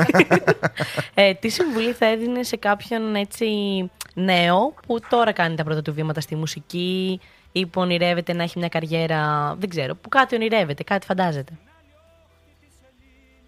Τι συμβουλή; Ε... Βασικά, τι συμβουλή θα έδινες στον εαυτό ναι. σου όταν ήσουν 19 χρονών και ξεκινούσες τότε και έπαιζες με τον πάνω για 18 άτομα, δεν ναι. ξέρω. δεν ξέρω πραγματικά, παιδιά, τη συμβουλή. Δεν είμαι κατάλληλος να, να, να, λέω, να πω. Αλλά το σίγουρο, το, το σίγουρο είναι να, να πάρει, αν είναι μουσικός ή αν είναι ηθοποιός ή αν, αν, οτιδήποτε, να βγει στη γύρα. Δηλαδή, θέλω να πω να, να μην φοβηθεί να κάνει οτιδήποτε, να προσπαθήσει να μελετήσει και να μπορέσει να, να, να ψάξει να βρει ε, το, το, το, το, γνήσιό του, το πραγματικό του. Δηλαδή, αλήθεια το λέω, είτε έπαιζα στα μπουζούκια παλιά, είτε έπαιζα στον κραουνάκι, είτε έπαιζα στον αρχικό, είτε έπαιζα μια συμφωνική, είτε γράφω για ορχήστρα, είτε για τον πάνω, ναι ξέρω ότι όλα αυτά είμαι εγώ. Δηλαδή, θέλω να πω, τα αγαπάω όλα. Αγαπάω, αγαπάω όταν θα διασκεδάσω ε, ακούγοντας ε, μαζονάκι, αγαπάω και ότι θα ακούσω Ιμπραήμ Μαλούφ και ε, Γιάννη Αγγελάκα και Θανάσπα Κωνσταντίνου και, και, και, και. Να αγαπάμε δηλαδή την πάρτη μας σε όλες αυτές τις εκφάνσεις, γιατί είμαστε άνθρωποι ζωντανοί, έχουμε ανάγκη από όλα. Να μην, να μην έχεις τέτοια στεγανά και συμβουλή να πάρει το όργανο του ή να πάρει την, ε, την τέχνη του ό,τι και να αυτή και να βγει στη γύρα, να βγει να δοκιμαστεί. Και να μην, φοβηθεί, να μην μείνει σπίτι, να μην φοβηθεί, γιατί τελικά όλα είναι πάρα πολύ σχετικά. Δηλαδή το τι είναι καλό, τι είναι ωραίο, τι... Εμένα, ε, ε, εμένα πιστέψτε με ότι μπορεί να, ας πούμε τώρα η Κατερίνα που είναι δίπλα και λέει ότι εγώ έχω την κιθάρα μου δύο μήνες, αν κάτσουμε σε ένα τραπέζι και μου παίξει ένα κομμάτι που μάθε, αλήθεια σας το λέω, ένα κομμάτι που μάθε, και, και το παλέψει. Πες ότι δεν είναι και. Δεν αναφέρομαι τόσο χωρίς, συγγνώμη, δεν ξέρω καθόλου πώς. Αλλά τέλος Όχι, δεν πειράζει. Ναι, ένα παράδειγμα. αλλά, αλλά πραγματικά ακόμα και τον κόπο της και τον πόνο της, το να μάθει ένα κομμάτι επειδή το αγαπάει και να το παίξει, πραγματικά εμένα με συγκινεί πάρα πολύ. Και αυτό δεν ξέρεις πού μπορεί να σε πάει και τι μπορεί να σε κάνει. Γιατί μπορεί να παίξεις πέντε νότες και αυτές οι πέντε νότες πραγματικά να είναι κάτι δικό σου ε, που να είναι άξιο θέασης και για άλλο κόσμο. Βέβαια. Έτσι κι αλλιώς δεν επιλέγουμε εμείς πάντα το κοινό μας. Αυτό μας είναι επιλέγει μεγάλο. το κοινό. Επιλέγει, ναι. ναι, εγώ, εγώ να σας πω την αλήθεια πιστεύω και σε κάτι άλλο. Πιστεύω στο ότι υπάρχει κάτι πάντα που, κάτι, που, που δημιουργείς και βρίσκει το κοινό του. Δηλαδή αυτή η παράσταση βρήκε το κοινό της. Ναι. Ε, μία, ο Ζορμπάς ας πούμε θα βρει το κοινό του. Ο Μισάνθρωπος θα βρει το κοινό του. Μια ταινία που έκανα μεγάλο μήκος τώρα θα βρει το κοινό του. Μια μικρού που έκανα πέρυσι, ας πούμε, βρήκε. που είναι πολύ. που σας, που σας λέω τώρα για δουλειές οι οποίες είναι πάρα, πάρα πολύ διαφορετικές μεταξύ τους. Η κάθε μία έχει το δικό της κοινό και είναι πολύ όμορφο να μην περιορίζεις. Βασικά δίνεις και... την νότα σου σε όλα. Σε ναι. κάθε πράγμα δίνεις κάτι ναι, δικό είσαι... σου, ένα κομμάτι σου. Και να είσαι παρόν, να είσαι παρόν, να πεις ρε παιδί μου, εγώ θα πάω να το κάνω. Να πούμε και εντάξει, ας το κάνω λάθος. Mm-hmm. Τι έγινε; Δεν έγινε και τίποτα να κάνουμε λάθη. Γιατί ε, ε, εγώ, εγώ πολλές φορές έχω κάνει λάθη και κάποιος έρθει και μου είπε τι ωραίο που είναι αυτό. Και λέω λες. Ναι, και ναι, γιατί ναι, όχι. Ναι. Κοίτα, αν το απολαμβάνεις κι εσύ και δεν ξέρω, μπορεί κάτι να βγει όντως από κάτι πολύ τυχαίο. Ναι, ρε, εσύ, τέλει, ναι. μα είναι δικό σου. Μα, ναι, ναι, ναι. Μα πάλι είναι, είναι παιδί σου. Δηλαδή, θέλω να πω, δεν είναι εγώ δεν, δεν αντέχω καθόλου αυτούς που έρχονται και λένε Εγώ είμαι καλλιτέχνης. Μιλάω για τέχνη, σαν κάτι πάρα πολύ βαρύ κτλ. Ναι, ναι. Παιδιά είμαστε τσαγκάριδες. Δηλαδή με την ίδια τέχνη που η μαμά σου ας πούμε, θα φτιάξει μια πίτα στο κιανί. Ναι, ε, έτσι με την.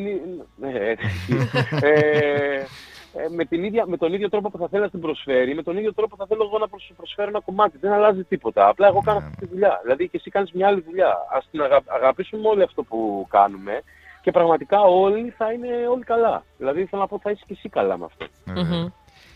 Και πάμε σιγά σιγά σε μια τελευταία ερώτηση που έχουμε εδώ στο chat για να σε αποδεσμεύσουμε Βασικά δύο τελευταίες ερωτήσεις, ναι. Μπορούμε να τις συνδυάσουμε κιόλας, έτσι. Ε, γιατί ε, και εσύ έχεις την παράσταση σε μια ώρα περίπου, δεν θέλουμε να σε κρατήσουμε και πάρα ναι. πολύ. Εδώ μας αναφέρουν αν έχεις κάποια ειδική συνήθεια πριν από κάθε εμφάνιση. Ε, ουσιαστικά για να πάρεις ενέργεια, κάποια ειδική συνήθεια για να πάρεις δύναμη ουσιαστικά πριν από κάποια εμφάνιση. Ναι, τώρα θα σας πω την αλήθεια ότι τον τελευταίο χρόνο, επειδή έχω μπλέξει με τον Πάνο Βλάχο κάθε μέρα και είμαστε κοντεύω, δηλαδή.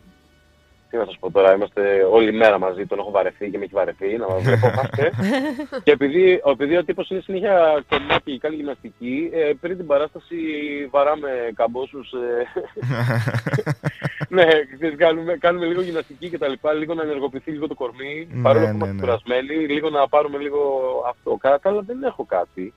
Ε, το μόνο που κάνω είναι να πηγαίνω να βλέπω αν τα όργανα μου και τα πράγματά μου είναι καλά και επειδή αυτό το ξεχνάω συνέχεια πάω και το κάνω αυτιστικά. Δηλαδή συνέχεια ναι.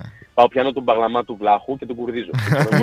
και ξανακουρδίζω, και ξανακουρδίζω, και ξανακουρδίζω, ώστε να είμαι βέβαιος ότι όταν θα ανέβει στην παράσταση δεν θα είναι και κούρδιστος. ε, τέτοια πράγματα όμως, δεν κάνω κάτι άλλο. Και η άλλη ερώτηση πολύ ενδιαφέρουσα. Θα σου αρέσει αυτή. είναι το αν είσαι μουσικό όργανο, τι θα ήθελες να είσαι και γιατί. Αυτό έγινε και μια άλλη συνέντευξη τώρα και το είπα. Κλαρίνο, παιδιά. Αχα. Ε, ναι, Κοίτα, αυτός ο Βάιος Πράπας Γκρουπ μάλλον είναι κάποιος φίλος σου. Ναι, μπορεί, μπορεί. Είναι αυτός που πριν είπε για τις καταχρήσεις, τώρα ρώτησε και για το μουσικό όργανο. Φαντάζομαι δεν θα την έκανε τυχαία την ερώτηση. θα την θυμάται την άλλη συνέντευξη. Ναι, ε, μου αρέσει πάρα πολύ το κλαρίνο γιατί έχω Εμένα, εμένα στο σπίτι μου ήταν πολύ άλλο πρόσαλλο. Η μάνα μου άκουγε Floyd και Zeppelin. Ναι. Και ο πατέρας μου άκουγε κλαρίνα. Ό,τι καλύτερο. Ότι, ναι, ήταν, και κάποια στιγμή στη ζωή μου, ε, όταν έχασε, ο κολλητός μου έχασε τον μπαμπά του, κλονίστηκα τόσο πολύ με το να σκέφτομαι ότι τώρα που είναι καλά οι γονείς μου, είναι καλό να τους ζω. Ναι. Και με συνέπεια τι έκανα, άρχισα και έπαιρνα τη μάνα μου και πήγαινα παντού σε συναυλίες. Δηλαδή πήγα, η μάνα μου είχε κόλλημα με το Βοσκόπουλο. πούμε, θυμάμαι ότι με το που έβγαζα λεφτά την πήρα και την πήγα στο Βοσκόπουλο. Μετά την πήγα, την πήγα στον Αγγελάκα. Ε, που, και ήταν τώρα η μάνα μου σε εξτασιασμένη να ακούει Αγγελάκα που, που δεν είναι η γυναίκα, δεν ξέρει, δεν έχει ιδέα ποιος είναι ο Αγγελάκας. Αλλά γύριζε και μου λέει μια φορά, μου λέει τι πάτε εκεί και χτυπιέστε, τι είναι αυτός ο Αγγελάκας, μου λέει, τι είναι αυτός. Της λέω, λοιπόν, της λέω θα πάμε, της λέω να Αγγελάκα, της λέω να δεις που, που χτυπιόμαστε. Ε, άρχισα να τους ζω. Έτσι άρχισα και να έρχομαι κοντά με τον πατέρα μου και να πηγαίνουμε σε διάφορα στακίν τότε που κάνανε τα παιδιά με... Και α, ακούω πάρα πολύ τέτοια μουσική, πιο ανατολική θέλω να πω και πιο δικά μας τέτοια πράγματα, με μόρια και αυτά. Μου αρέσουν πάρα πολύ αυτά, τα θεωρώ, με συγκινούν πάρα πολύ. Με συνέβη θα έλεγα κλαρίνο, δεν ξέρω γιατί. Έχω δοκιμάσει να παίξω κιόλας και κάθε φορά που δει φυσάω, ναι. κάπως νιώθω ότι κάτι από μέσα μου αυτό το πράγμα γίνεται νότα. Βγαίνει ενώ με την αυτό δεν το έχω. Ναι. Ενώ με την κιθάρα δεν το έχω. Είναι κάτι ξένο η πένα, ξένο, ξένο όργανο πάνω. Ναι, δεν είναι ο αέρας που βγαίνει από μέσα σου, ναι. Ναι, ναι, ναι. ναι κάπως αυτό το όργανο όταν το ακούω κλαίω. Και τώρα στα live που έχει το Γιάννη ο δίσκος ας πούμε και παίζει, την ώρα που παίζουμε το αερικό, ας πούμε κάποια στιγμή του δίνω πάσα και κάνει ένα σόλο ένα ταξίδι, βουρκώνω πάρα πολύ. Βάιε, νιώθω ότι αν ε, ερχόσουν και από κοντά και έτσι πίναμε ένα ποτάκι κάτι θα μιλούσαμε για ώρες. Για Ε, Βασικά εγώ θα ξανατονίσω. Θα φροντίσετε στα ναι. Χανιά να ναι. μείνετε λίγο καιρό. ναι, ναι, ναι. ναι. Μακάρι, μακάρι η παραγωγή να το έχει οργανώσει έτσι ώστε να μπορέσουμε να έχουμε χρόνο κι εμείς. Ναι, ναι. Ε, νομίζω, ότι θα το, νομίζω ότι θα το κάνει. Θα το κάνει. Δηλαδή, Βάλτε πω... μια υποσημείωση ράδιο ένταση κάπου εκεί. Ναι, γράψτε μας εκεί σε ένα βράδυ. Ένα. Και, και θα βγούμε, και θα βγούμε και στη γύρα και με το μπάνο στα, για live έτσι κι αλλιώς. Άρα δηλαδή θέλω να πω ότι κάπως με παιδιά θα γίνει, δεν μπορεί. Ναι. Τέλεια. Ε, live στα Χανιά. Ε, μέσα ένα live στα Χανιά. Να βρούμε τώρα, τώρα κοίταξε τώρα έχουμε έναν άνθρωπο που μας κλείνει, η αλήθεια είναι, και τώρα είναι πιο εύκολα. Ωραία, ωραία, να το τα πεις αυτά. Πέρυσι που ήρθαμε στην Κρήτη, πετύχαμε Ηράκλειο και Ρέθιμο που παίξαμε, πετύχαμε mm. μέρες που μιλάμε ότι, ε, ας πούμε, παίξαμε στο Ηράκλειο και μετά την επόμενη μέρα παίζαμε στο Ρέθινο από ό,τι θυμάμαι και την επόμενη μέρα στο Ηράκλειο γινόταν κορδελιό από την βροχή. Ναι. Και μετά την επόμενη μέρα, και μετά την επόμενη μέρα στο, στο Ρέθινο και η βροχή, η βροχή στο Ρέθινο και έγινε και έβρεχε πάρα πολύ. Ναι, ναι. Θέλω να πω ότι τώρα θα, θα προσπαθήσουμε να το οργανώσουμε πιο ωραία. Να το, να το έχετε στο μυαλό σας πάντως, να μας έχετε, ναι. γιατί πραγματικά ε, νομίζω εδώ δεν έχουμε λόγια για το πόσο ωραία έχουμε περάσει σήμερα και το τι ωραία συζήτηση ανοίξαμε. Και εγώ νιώθω, εγώ ένιωσα πάρα πολύ ωραία. Και εννοείται πως θα χαρούμε πάρα πολύ να γίνει και από κοντά έτσι, μια αντίστοιχη συζήτηση. Έστω μια μπυρίτσα να ράξουμε. Ναι, ναι, ναι, ναι, ναι. Θα, έρθουμε, θα, έρθουμε, θα κατέβουμε με τα παιδιά και εγώ τους είχα οργανώσει και σήμερα κάποιο. Αλλά τι γίνεται, επειδή εγώ έφυγα από το στούντιο και τώρα πάω στο θέατρο, δεν μπορούσε να γίνει με κάποιο τρόπο να είμαστε όλοι μαζί. Δηλαδή θα έπρεπε τα παιδιά θα έπρεπε να τα, να τα φέρω 6 με 8 ή τον πάνω, ο οποίος τρέχει με τα γυρίσματα ακόμα και όλη μέρα είναι ο Κακομύρης. Ε, τον έχουμε και στο νου μας τον πάνω κάποια στιγμή να περάσει από εδώ από τη συζήτηση. Ε, πάρα πολύ. Να, να, να του μιλήσετε του πάνω και να βάλω και το χεράκι μου και κάπως να το δω πώς θα το κάνουμε. Ε, να του μιλήσεις γιατί σε εμάς δεν νομίζω να απαντήσει ο Πάνος αυτή τη στιγμή. με τόσο μηνύματα που φαντάζομαι που λαμβάνει. Ναι, να ξέρετε ότι ο λόγος που δεν απαντάει πάντως είναι αυτός, δηλαδή καθαρά. Δηλαδή, Όχι, είμαι σίγουρη εγώ γι' αυτό. Εντάξει, αν είχε 100.000 μηνύματα τη μέρα. Ναι. Ε, τον πολιορκούν τώρα από τα πάντα, γιατί μια δήλωση βγαίνει και κάνει και μετά γίνεται... Ε, γίνεται χαμός, ναι, Θα ναι. μεσολαβήσεις ναι, εσύ λοιπόν για να έρθει ο πάνω εδώ στην εκπομπή μας; πολύ ακραίο ας πούμε. Ο Πάνος το ζει πολύ πιο ακραία από ναι. ότι εγώ. Δεν έχει καμία σχέση το, το μέγεθος. Ο Πάνος ε, το ξέρουν όλοι. Παρ' όλα αυτά, έχεις πάρα πολλούς ανθρώπους που σε λατρεύουν. Φαίνεται και από το chat ε, έχουν πει πάρα πολύ όμορφα πράγματα. Λένε ότι είσαι ο καλύτερος άνθρωπος. Έχουν πει πολλά, πολλά όμορφα πράγματα. Εντάξει, εμείς είμαστε υπερβολικά χαρούμενοι για το ναι. που ήσουν σήμερα εδώ στην παρέα μας. Και ευχαριστούμε για άλλη μια φορά πάρα πολύ.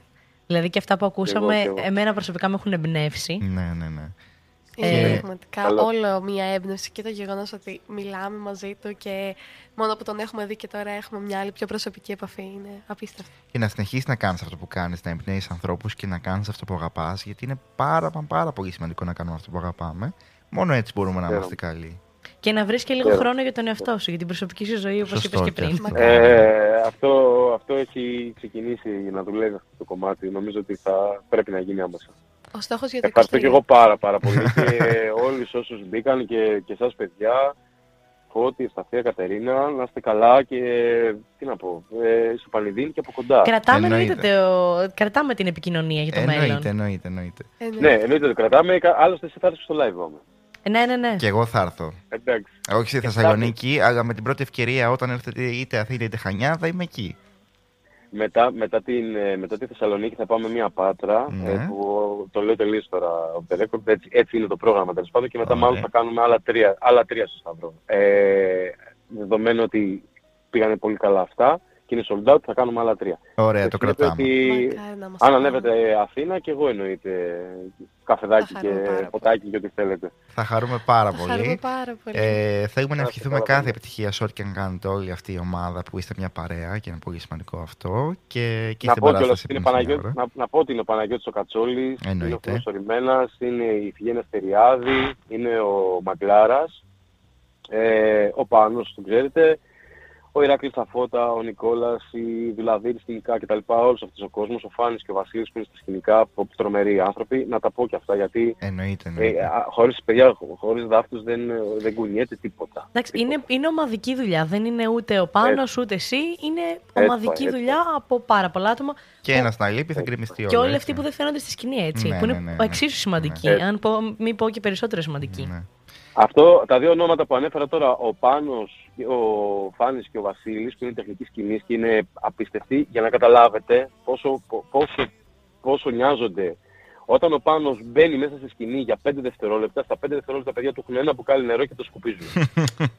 σκεφτείτε, το, σκεφτείτε, σκεφτείτε, σκεφτείτε τι σημαντικό είναι για μας να ξέρουμε ότι έχουμε τον, τους ανθρώπους μας εκεί πέρα και είμαστε όλοι μαζί και χαμογελαστοί και, και εξαιτίας του κοινού που πάει τόσο καλά, είμαστε και όλοι χαμογελαστοί γιατί πηγαίνουν όλα, όλα καλά. Δηλαδή δεν, δεν έχουμε μιζέριες και τέτοια πράγματα γιατί δεν είναι, δύσκολο, δεν είναι εύκολο. Ναι. Είναι δύσκολο και σε εμάς αυτό είναι ένα δώρο. Ε. Σωστά, σωστά. Για να μπορούμε να είμαστε έτσι. Βάιε... ευχαριστούμε όλους πάρα πολύ. Ευχαριστούμε, πάρα, πάρα πολύ. Να έχεις ένα τέλειο βράδυ. Χάρηκα, παιδιά. Θα τα πούμε στη Θεσσαλονίκη, θα πω εγώ. Ή στο Επανειδίν. Ναι. έγινε, έγινε. Στο Επανειδίν. Καλή συνέχεια, καλή παράσταση. Καλό βράδυ. Γεια, γεια, παιδιά, φιλιά.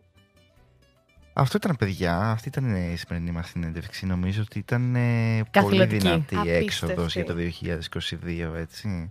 Πραγματικά ο Βάιος είναι ένας ιδιαίτερος άνθρωπος και έχει πολλά να σου μάθει και πολλά να σου διδάξει. Το ίδιο πράγμα είπα, αλλά δεν πειράζει. Ε, έχει πολύ φανατικό κοινό. Και μέσα στο στούντιο είναι... είναι δύο στα τρία οι φανατικοί. Βάλει και τρία τώρα. Αναμενόμενο θα πω εγώ. Ναι. Δηλαδή Βλέπεις ότι ανταποκρίνεται όντως όλη η δουλειά που έχει κάνει τόσα χρόνια σε αυτό που βγαίνει όντως τώρα προς τα έξω. Φτάνουμε κι εμείς στα τέσσερα τελευταία μας ε, λεπτά, λεπτά. της τελευταίας εκπομπής του 2022 και πραγματικά δεν έχω να πω το πόσο ευγνώμων είμαι για αυτή τη χρονιά. Σε ό,τι αφορά το ραδιόφωνο, γιατί για άλλα θέματα θα, θα το συζητήσουμε άλλη ώρα. Ε... Εγώ είμαι πολύ ευγνώμων που γνώρισα και τους δύο σας και σας ευχαριστώ πάρα πολύ για σήμερα. Είμαι πάρα πολύ συγκινημένη. Σας ευχαριστώ πάρα πολύ. δεν μπορούμε τα Ευχαριστούμε πάρα πολύ.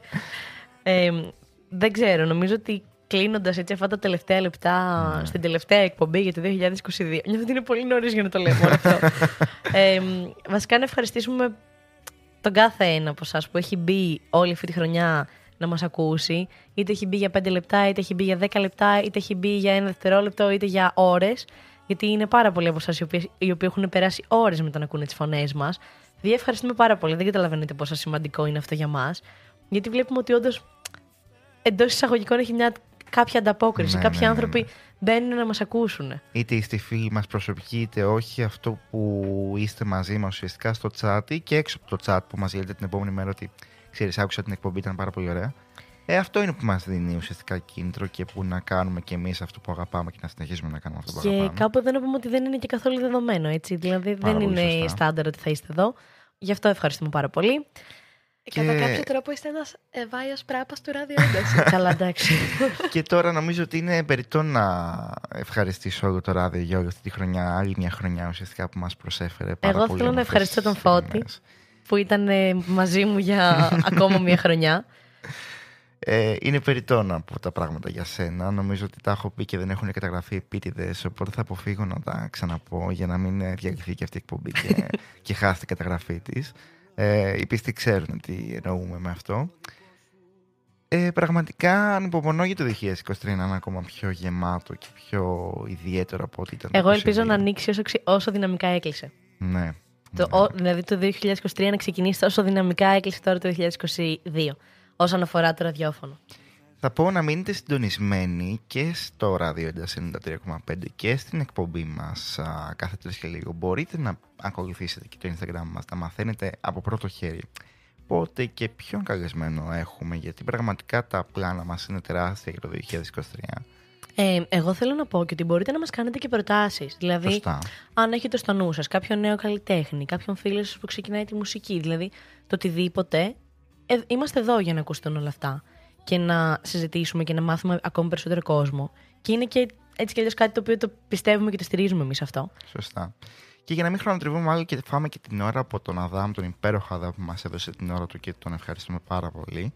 Θέλουμε να σας ευχηθούμε να περάσετε πανέμορφα Χριστούγεννα με τους ανθρώπους που αγαπάτε, να κάνετε ό,τι σας γεμίζει και να είναι μια αφορμή λίγο να, να πάρετε δύναμη για να συνεχίσετε να κάνετε αυτό που κάνετε. Είναι πάρα πολύ σημαντικό. Να χαλαρώσετε και λίγο, εντάξει. Χρειάζεται και λίγο Ναι, χαλάρωμα σε Όχι αυτή τη μόνο ζωή. διάβασμα και δουλειά και οτιδήποτε Ναι. και αν Κάνουμε ένα shutdown σε όλα τα Ακριβώς. δύσκολα και τα κουραστικά και να χαλαρώσουμε.